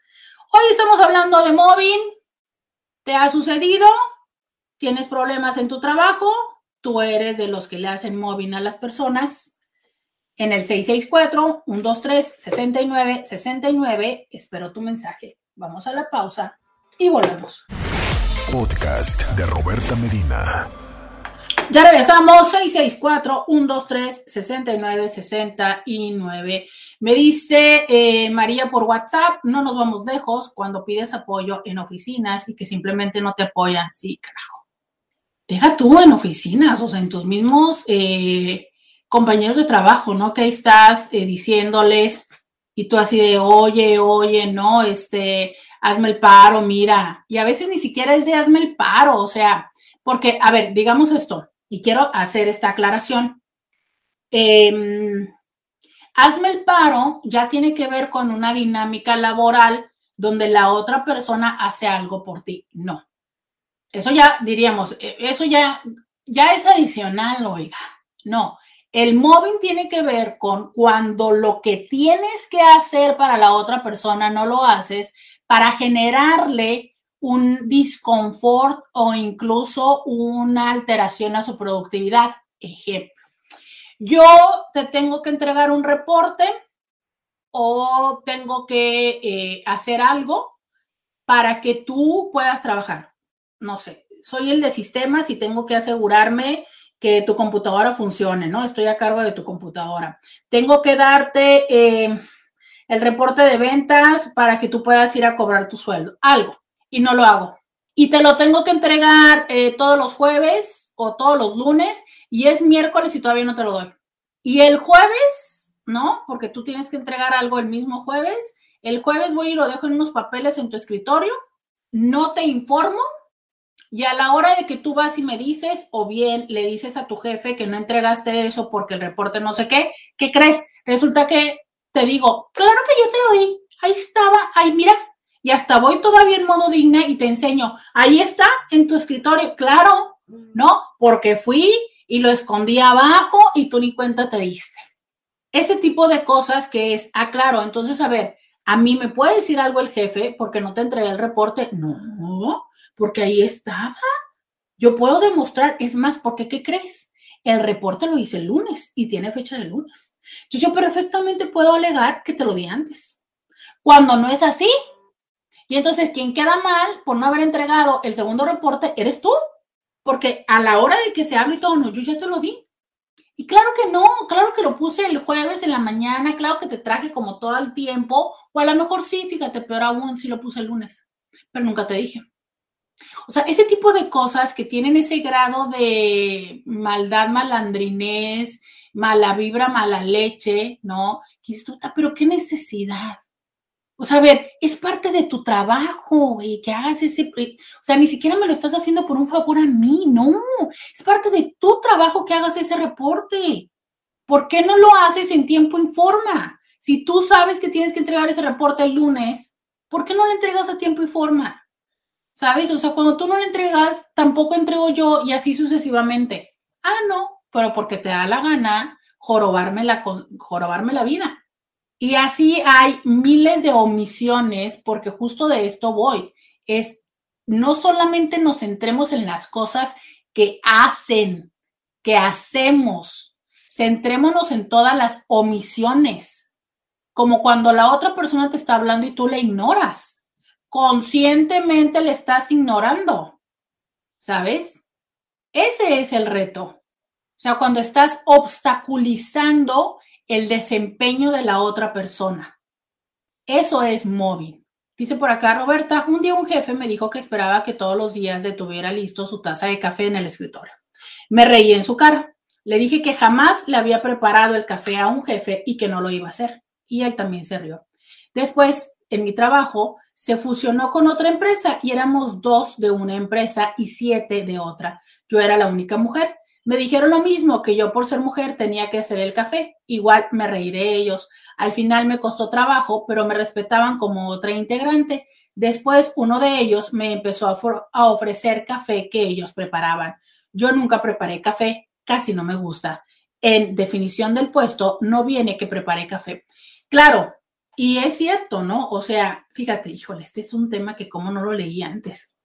Miren, hay ciertas cosas que es cierto, no vienen en la definición del puesto, pero que a veces en, son de un ambiente mm, laboral podemos hacer.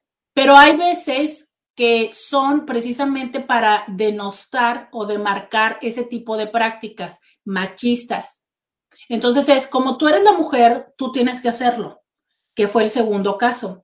Pero el primero te voy a decir, es cierto, no está en el puesto como tal de la mayoría de las personas que son asistentes el hecho de eh, darle el café a quien está como jefe. Pero es parte, te puedo decir, del proceso de asistencia, ¿no? darle el café o como hoy le dije a Laura, ya sé que no te toca, pero hazme el paro, ¿no? Recuérdame que no me tomé las pastillas cuando salga del programa. O sea, es, a veces hay cosas que dices tú, bueno, o sea, es parte de esta colaboración que se tiene, pero a veces no es por la colaboración, a veces es por te voy a hacer que lo hagas. Como por ejemplo, pues tampoco en ningún lado dice que los jefes tengan que llevar eh, pan o paguen la comida a las otras personas, pero a veces lo hacen, ¿no? Como un vamos a generar un buen ambiente de trabajo. A veces, este, una vez a la semana traigo pan para que todos tengamos eh, un momento en el, de café y el momento de café tendría que ser 15 minutos. Ah, bueno, por ese día chacoteamos media hora. Nadie dice que yo tendría que pagar el café y en qué momento tú te, tampoco te estoy esperando que tú te pongas a trabajar 15 minutos más después. No, ¿me explico? Porque son concesiones que se hacen en las relaciones. O sea, yo para favorecer ese momento tenemos estos momentos de café. A lo mejor tú en otro momento me, me das el café y no porque te vea yo como chacha pero ahí es cuando les digo, tiene que ver con la dinámica de la relación, pero también tiene que ver con temas personales. Porque si yo me siento chacha al momento de que tú me pides el café y desde yo sentir que tú me estás haciendo inferior, te contesto de una forma, ¿sabes? O me indigno porque tú me estás pidiendo que a lo mejor, eh, no sé, estás ocupado y tal, y me dices, hazme el paro, caliéntame la comida, pónmela en el micro. No, yo no soy tu sirvienta, ¿no? te A ver, es como una parte de, no es porque tú seas mi asistente o seas mi secretaria que te estoy queriendo decir, y porque eres mujer, caliéntame la comida y tráeme las tortillas calientes. No. Eso es donde les digo, muchas de las veces debe de haber un contexto, ¿no? Y esto lo digo porque el mensaje de esta Inti me da la oportunidad de resaltar eso. No sé, en su caso me imagino que ella lo tiene claro y eh, era parte de la dinámica, ¿no? A lo mejor, y esto es el punto hacer un balance en sumatoria. O sea, a lo mejor no era la primera ni la única cosa que le quiso hacer de decirle tú aquí, yo, tu jefe, tu mujer, hazme, sírveme. ¿No? Oiga, estoy de acuerdo contigo, pero a veces no es así, ¿no? A veces son cosas que nosotros interpretamos, como por ejemplo, sí, yo voy a ser eh, asistente de consultorio, pero no voy a barrer. Entiendo que a veces no, pero entiendo que a lo mejor a veces todo el mundo barremos porque nos toca la responsabilidad de mantener nuestro espacio limpio. Hay empresas que tienen eh, empresas de limpieza y hay otras empresas donde a todo el mundo nos toca limpiar el escritorio, ¿saben? Entonces, es como mucho cosas que hay que contextualizar. El móvil habla de las cosas donde no importa el contexto, no está chido. O sea, como esta segunda parte donde dices tú, todos son hombres y entonces dicen, pues a lo mejor le toca, a la mujer le toca hacer el café. Ah, o vamos, pues entonces todos los hombres me van a pagar 50 pesos por el café diario, ¿no? O sea, donde básicamente es una expresión machista o misógina, como quieran verlo. A todas luces, no hay un contexto en el que se pueda entender de otra manera. Dice alguien, buen día doctora, durante mi vida laboral he notado mucho que los filipinos se apoyan mucho entre ellos, como cuando llega alguien nuevo a trabajar, lo apoyan y lo arropan como si lo conocieran de toda la vida. Totalmente de acuerdo contigo. Hay culturas que arropan y hay culturas que someten. O sea, que es tú jamás en mi vida. E incluso eh, hay otras eh, culturas que no solo someten, sino bloquean. Es tú nunca vas a ser así. Porque nosotros somos todos chinos, japoneses, ecuatorianos, venezolanos, lo que sea, y tú eres el mexicano, eres el mexica, ¿no? Totalmente de acuerdo contigo, que muchas de las veces es desde esta cultura que no es la cultura empresarial, sino es la cultura eh, nacionalista.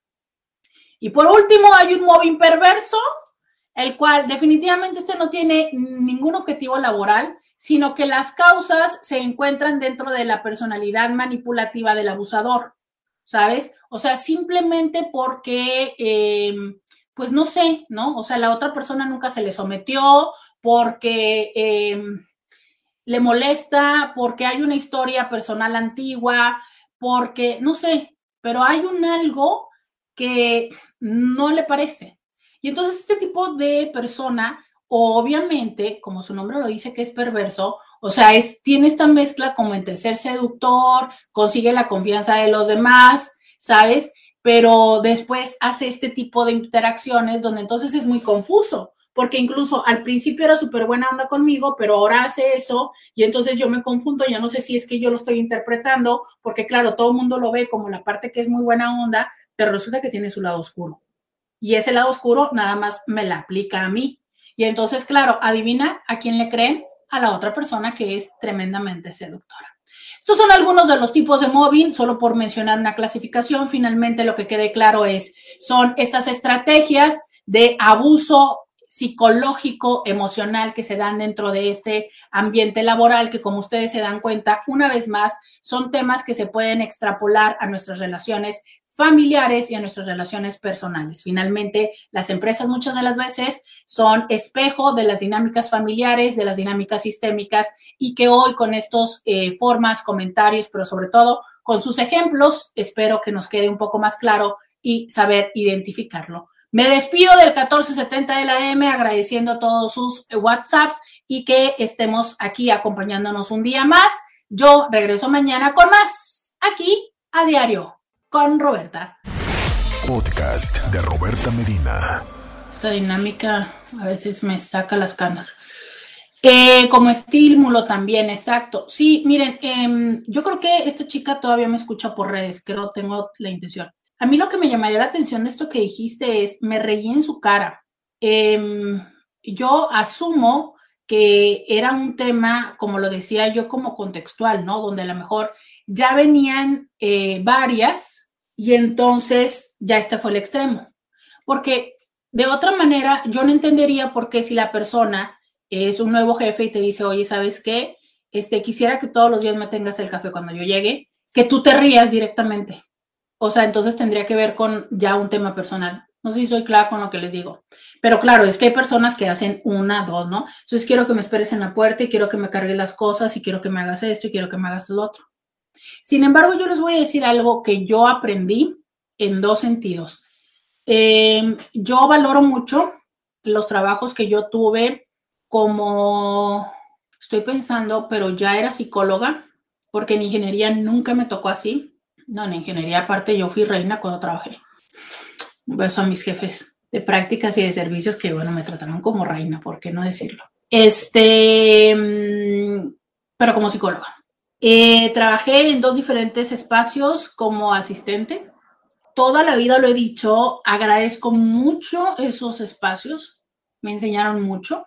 Eh, en algún momento incluso les he hablado muchísimo de, de, un reconocimiento y cariño que le tengo a la doctora Blanca Lomelí, que me permitió eh, en el momento en el que yo he dicho que ella fue un gran apoyo para que yo pudiera eh, construir y formar a la sexóloga, ¿no? Para poder estudiar y trabajar. Muchas cosas que les he dicho positivas de ella y que, bueno, siempre es una mujer que yo admiro, respeto y agradezco, ¿no? Eh, aunque no fui su asistente directamente, no lo fui, era asistente de un proyecto que había, pero era asistente. Entonces, en mis trabajos como asistente, yo la verdad es que los son una parte importante de mí que guardo con mucho cariño, aprendí muchas cosas. Eh, esta parte de estar con personas que son grandes, y por grandes me refiero no a edad, porque obvio son, son grandes, ¿verdad? Si tú estás saliendo de la universidad y ellas ya son, o sea, ella ya era la doctora lo Lomelí, ¿no? O sea, ya, era una institución, pues vaya. Entonces, cuando estás eh, trabajando para alguien eh, a, quien puedes admirar, a quien tiene una trayectoria, yo, yo, lo considero algo preciado, ¿sabes? O sea, hasta siento que es una oportunidad para aprender más rápido lo que, lo que la vida te ha ido dando y que te ha tocado aprender eh, a, difícil y a golpes, ¿no? Eh, como por ejemplo cuando yo pues fui la primera sexóloga y no había ni a quién aprenderle, había que picar piedra, ¿no? Y ahora perfecto puedo explicarle a muchas personas y les he explicado lo que, lo que he vivido. Entonces yo, yo lo valoro mucho y lo me gusta, ¿no? Bueno, ese fue mi tiempo. Pero al paso del tiempo, cuando yo ya empiezo en la práctica privada, cuando empiezo a tener asistentes, he tenido infinidad de historias de asistentes tantas que en este momento estoy en un agotamiento donde me parece complicado, me parecía complicado contratar a alguien más, pero ahorita ya necesito a alguien. Pero les voy a contar de una que tuve en particular, que es precisamente Luisa. que es la que ahora no es mi asistente, sino maneja la agenda a distancia. Cuando Luisa trabajaba en mi consultorio, había cosas que hacía que seguramente para personas le dirían, no, es que eso no va eh, en, el, en el asistente, como precisamente eso, ¿no? O sea, yo trabajaba eh, presencialmente y entonces eh, yo podía tener cinco, siete, ocho consultas corridas les voy a explicar que mi consulta es, pues en teoría empieza a la una, ¿no? Por decir algo. Entonces yo llegaba corriendo de venir a dar clases de la UABC, entraba a consulta y salía y yo necesitaba que los cinco minutos que pudieran ser, eh, ella atendiera al paciente, le cobrara eh, y preparara la siguiente consulta, porque si no, yo me retrasaba y al yo retrasarme se retrasaban seis o siete personas. por ejemplo, lo que yo hacía era, yo terminaba con el paciente, le despedía, me metí al baño porque siempre quiero hacer pipí porque siempre estaba tomando agua. Ella ya tenía mi bote de agua que seguía, eh, despedía a un paciente, metía, acomodaba los cojines, ¿no? Para que la otra persona no entrara a un sillón ya usado. Eh, metía a la nueva persona, ponía el bote de agua en lo que yo salía. Yo salía del baño y me sentaba otra vez a la siguiente consulta. Eh, ella era mucho más consciente, sabía, ¿no? Que a tales horas era como yo ya llevaba a tales horas y más o menos tocaba cenar. Entonces me pedía de comida, me calentaba la comida, ¿no? Este, obviamente yo, o sea, tenía otro tipo de consideraciones también, que de repente, ah, vamos a pedir comida, pide la tuya y yo también la pago, ¿no? Que es cuando les digo, entonces, ¿por qué no cuestionamos el por qué los jefes nos paguen la comida? Si también es una parte así. Y eh, yo soy muy torpe, ya se los he dicho, yo no uso calcetines, no me relaciono bien con los calcetines, pero a veces cuando hacía mucho frío hasta ella me decía, doctora, ya póngase calcetines, ¿no? Y recuerdo una o dos veces que ella me llegó a poner los calcetines así de, no, estoy cansada de los así, ah, yo se los pongo, ¿no?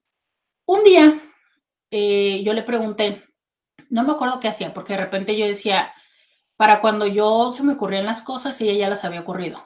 Bueno, hubo, hubo otra persona que ahorita también les platico de ella. Pero bueno, Luisa, por, lo que les eh, platicaba yo de Luisa, un día me dijo Luisa que su jefa anterior le había explicado lo siguiente, que ella como asistente tenía que ir dos pasos adelante de, de ella. O sea, la otra jefa le dijo, tú, que fue la que le enseñó, le dijo, tú, Luisa, como mi asistente, tienes que ir dos pasos adelante porque tú tienes que saber lo que yo voy a necesitar. Yo dije, ah, caray, qué intenso. Y me explicó todo eso y eso era lo que hacía Luisa. O sea, Luisa ya sabía que yo tenía cuatro horas en consulta y que no había comido. Entonces, ¿qué necesitaba comer? Luisa sabía que si yo iba llegando corriendo de la UABC, que siempre quiero llegar, siempre, no sé por qué, no, yo llegaba corriendo al baño. Muchas de las veces llego a mi casa corriendo al baño. Este, y entonces eh, bajaba, ¿no? Y me ayudaba a cargar eh, la mochila que traía de UABC o la bolsa. Entonces, yo sé que hay personas que pueden decir, es que no te tendría que cargar la bolsa. No, o sea, no pretendo, no, no es a lo que se pretenda, pero es parte de esta relación, ¿sabes? Donde entonces, este, pues yo me bajaba, de, yo me bajaba corriendo a entrar al baño y muchas de las veces ya estaba el consultante en, en, en el esperándome, ¿no? ¿no? No llegaba tarde, pero bueno. Wow, Luisa Ruz, exacto. Entonces, claro, alguien que hacía eso, pues, ¿qué, ¿qué es lo que haces? Pues no sé, este, compensarle, darle bono, este, asegurarte que no se vaya, qué sé yo, ¿no? O cinco años después, cuando regresa, decirle, Simón, güey, quédate con mi agenda, que sea por teléfono, ¿no? O sea, yo les digo que todo el 2020 no había, ¿cuándo? Pues es que Luisa y yo nos reencontramos, creo que en marzo, y entró la pande, entonces, pues todo el 2020 no la vi, la vi una vez en el 2021, en enero del 2021 la vi, el Día de Muertos, y hasta ahorita. Entonces, e, es justo esa parte, ¿saben? Yo sí invito como a entender que debemos poner un límite en nuestros Dice por acá, alguien, Luisa era muy acomedida y con lógica, buen criterio y mucha empatía, eficiente. Ese tipo de personas se ganan la confianza y se hacen querer claro. Pero también entiendo que debe haber una reciprocidad, porque también si yo lo que hago es, ah, claro, Luisa es muy inteligente, ah, pues entonces que también haga esto y que también haga esto y que también haga esto y no le subo el sueldo. Ajá, ¿no? Entonces, claro, a ver, es esa parte donde vamos entendiendo, ¿no? La relación que vamos llevando. Pero también cuando es una relación uno a uno, también cuando es una relación que no, que no es institucional. Entonces, yo, yo sí quiero cerrar este tema con esto. No, y tuve otra que me adivinaba el pensamiento. Bueno, yo cuando se fue Luisa de decir que lloré, y cuando se fue otra que es Yadira, uff, no, bueno, es que Yadira, este, ya, ya me adiviné el pensamiento. Escribía como yo, ah, no, no, no esa mujer era genial. Psicóloga. Este, y ahorita está muy, muy bien y en otra ciudad y en otro lugar, pero también me costó trabajo cuando se fue. Pero en fin, este, dos personalidades muy diferentes y dos eh, lugares y funciones distintas. Pero ¿por qué les expliqué esto de Luisa? Porque es que eh, dice por acá, sí es un agasajo poder relacionarte con quienes te comparten conocimiento, aunque hay muchas personas de las que se puede aprender mucho, también hay quienes desaprovechan la oportunidad de aprender de otros. Exacto.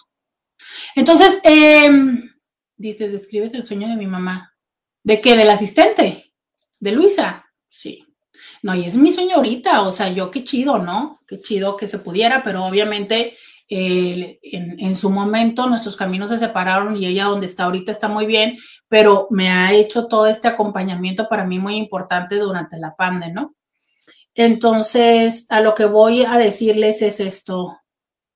Justo se los digo desde la admiración, no desde decirles mi admiración y mi entendimiento de cómo yo comprendí con Luisa el, el gran valor de algo. Y les quiero decir, a veces es un, es, una interpretación estúpida que tenemos de las cosas.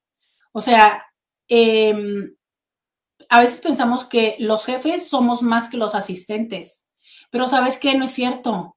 O sea, son los asistentes los que nos ayudan a que nosotros podamos seguir siendo jefes desde una propuesta lógica, ¿verdad? O sea, a ver, yo de quién voy a ser jefe si no tengo nadie de quién ser jefe, pero aparte es, yo puedo ser jefe y puedo seguir creciendo y puedo traer más ventas y puedo dedicarme a estudiar y puedo tener este programa aquí de radio que no me paga, ¿no? Porque alguien más está asegurando de, este, de decirle, uh, de llevarme la agenda. Porque si yo tuviera que también llevar la agenda y decirle a los pacientes y cobrarles y todo, pues créanme lo que no estaría dos horas aquí de gratis.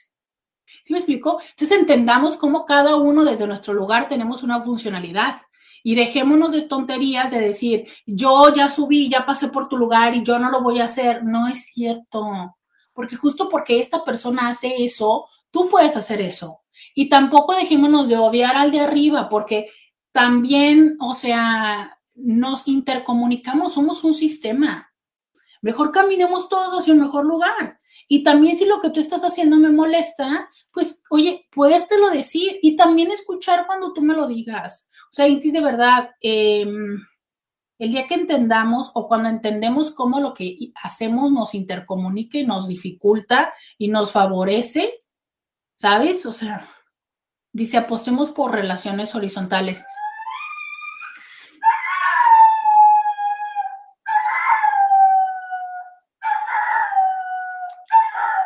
Eh,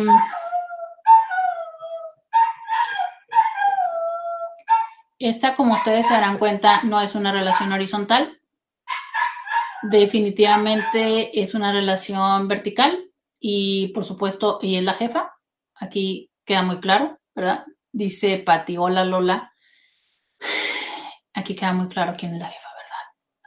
Eh, dice, un buen asistente técnico, etcétera, hacen que el... Eh, exacto, exacto. ¿Qué hace uno si no es asistente técnico ahorita con la tecnología? ¿no? O sea, dime qué son las grandes conferencias sin los asistentes que ahí están y conectan el cañón y, bajan los PowerPoint y saben a qué horas y todo. O sea, se nota cuando hay, ahí voy Lola, ahí voy Lola, ahí voy, ahí voy. ¿Saben? Entonces, no, todos somos importantes, todos somos importantes, todos somos una hormiguita más, de esas que yo les decía que van y se, todos somos una hormiguita más. Tú piensas que eres la abeja reina, ¿no? O la hormiga, ay, ¿cómo se llama la hormiga? Mira, mira. En fin, pero no, la neta, al final todos somos una hormiguita más. ¿No? Todos le trabajamos a alguien más. O sea, estas personas que lo dicen, yo soy mi propio jefe, oh, sí, pero yo, por ejemplo, tengo no sé cuántos jefes que son mis pacientes. Entonces, bueno. En fin, exacto, todos somos engranes de un gran engrane y gran sistema, ¿verdad? Entonces, pues alguien más por acá dijo, no sé quién me escribió, por algún lado leí que le había gustado el tema y que nadie trata de esto. Eh, qué bueno que les guste. Em, es un tema importante porque siempre les he dicho, ¿no? Finalmente pasamos más tiempo en el trabajo que con la familia y si el trabajo eh, es un lugar donde te pone de mala onda y de mala gana, pues el poco tiempo que tienes con la familia te pone peor. Y también lo dijo una Inti por acá, es que a mí me pasó en el postdoctorado. Fíjate que cuando empecé el programa dije yo, a ver si vienes, porque seguro me vas a tener una historia. Claro, o sea, también creo que eh, todo esto eh, lo hemos hablado desde el lado negativo, pero también hay un lado positivo, y sí lo dije, que es que muchas de las veces nos discriminan cuando nos ven como una competencia. Y también llega a suceder que cuando haces las cosas muy bien, también te hacen este tipo de móvil. Dice, yo trabajé con un ingeniero civil varios años y aprendí tanto al punto de dominar AutoCAD y saber realizar planos. Era una relación súper sana, incluso a su esposa le tomé cariño. Cuando renuncié, mi ex jefe lloró. Siempre me han llorado y me han hecho llorar andamiaje, es muy importante reforzarlo. Sí, sí, claro, o sea, hay relaciones que, llevan hasta, hasta formar lazos personales y familiares. Que, o sea, claro que se forman parte de tu familia. O sea, pregúntenme a mí esta parte del recalentado, pues claro, ¿no? Que era como un Luisa, ven, o sea, obvio, y conocía toda mi vida personal, bueno, hasta llevaba mi agenda, llevaba mi agenda profesional, ¿no? Y la de personal. En ese tiempo Anita no vivía aquí y entonces ella sabía que cuando viniera Anita o se acordaba de mi cabello y todo, ¿por qué? Porque pues también te asiste y es como de, no, a mí que yo no le voy a llevar la cita del cabello. Yo lo que le decía a Luisa es, Luisa, tú y yo trabajamos para la sexóloga y la sexóloga necesita el cabello, o sea, el cabello es parte de su personalidad, porque en ese tiempo lo traía rosa. Si es parte de la personalidad pública, es parte del trabajo. Dice, oye, te platico que seguí mi intuición, además de hacerme la prueba, porque estaba nerviosa que quería venir para acá y soñé que me hacía el hisopado. Así que dice, así que dije, esto es lo que haré. Sí, qué bueno que lo seguiste, qué bueno. O sea, es que cuando las cosas las sabemos, ti, pero luego nos hacemos que no las sabemos. Eh, dice, cuando quieras te lo cuento. Mi tutor de la licenciatura y del doctorado es como mi papá. Exacto.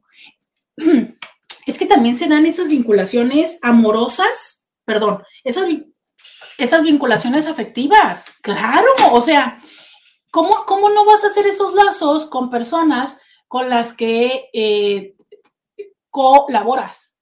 O sea, ese yo creo que es la perfecta definición de la palabra colaborar, colaborador, ¿sabes? Y esto que también decía Maleficent de horizontalidad, o sea, yo hago una parte y ella hace otra parte. O sea, Luisa hacía una parte para que yo hiciera otra parte. Y yo hacía esta otra parte, sacábamos dinero porque obvio, y yo le pagaba. Entonces, a ver, esta era una colaboración, colaboración. Pero también en las empresas es así, pues, o sea, puedes colaborar con el que esté a un lado o puedes hacerle la piedra en el zapato, ¿no? Y no meterla y decir que no lo está haciendo. Aparte pasas más tiempo que con ellos, exacto. Entonces sí es una monserga, que hay que buscar la definición de monserga, pero ahorita pues la jefa ya me habla, pero sí es cierto, a veces eso es una monserga. Bueno, chiquitirrines, tengo que irme. Dice que padre ha de ser tomarse un cafecito con personas como tú. Me imagino charlas interminables. ¡Ay! sí, sí, es que yo hablo mucho. Yo hablo mucho. Yo hablo mucho. Pero ustedes también me platican mucho, entonces por eso es que se da. Fíjense, esa es una cosa, es, yo hablo mucho, yo puedo hablar mucho, pero y si no tengo con quién, pero luego ustedes me dicen un comentario, ¿saben? Esto es una conversación. Y si se dan cuenta, estos minutos después de que acabe el programa son mucho más íntimos, ¿no? O sea, ya hablamos más como, como entre compis, los que nos quedamos, como, ¿no? Este, hablando de esto, quiero pedirle su ayuda.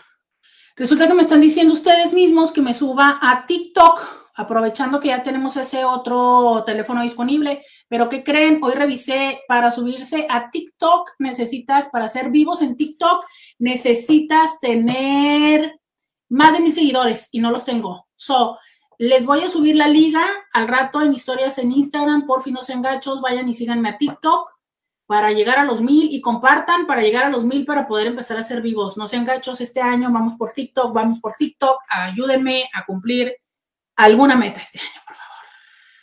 Por favor. Dice Patty, son delish. Sí, como que son más de íntimos, ¿no? Digo, ya nos quedamos muy poquitos, pero casi todos los que se quedan los identifico perfecto. O sea, somos millis. Dice, no te vayas. Es que miren, es que miren Ustedes no saben, pero una parte de ser terapeuta o de ser este, eh, como íntimamente con Roberta, igual, íntimamente con Roberta en TikTok. Este, no te vayas, estamos chupando muy a gusto. Sí, sí, sí, pero les digo algo. Hay dos cosas que me reclaman cuando terminan el programa. La primera es Lola, la cual ustedes siempre escuchan, y la segunda es mi esfínter. Sí, mis esfínteres están programados por hora. Entonces, a esta hora toca hacer pipí y toca hablar con Lola. bye bye. Roberta Medina. Escúchala en vivo de lunes a viernes a las 11 de la mañana por RCN 1470 AM.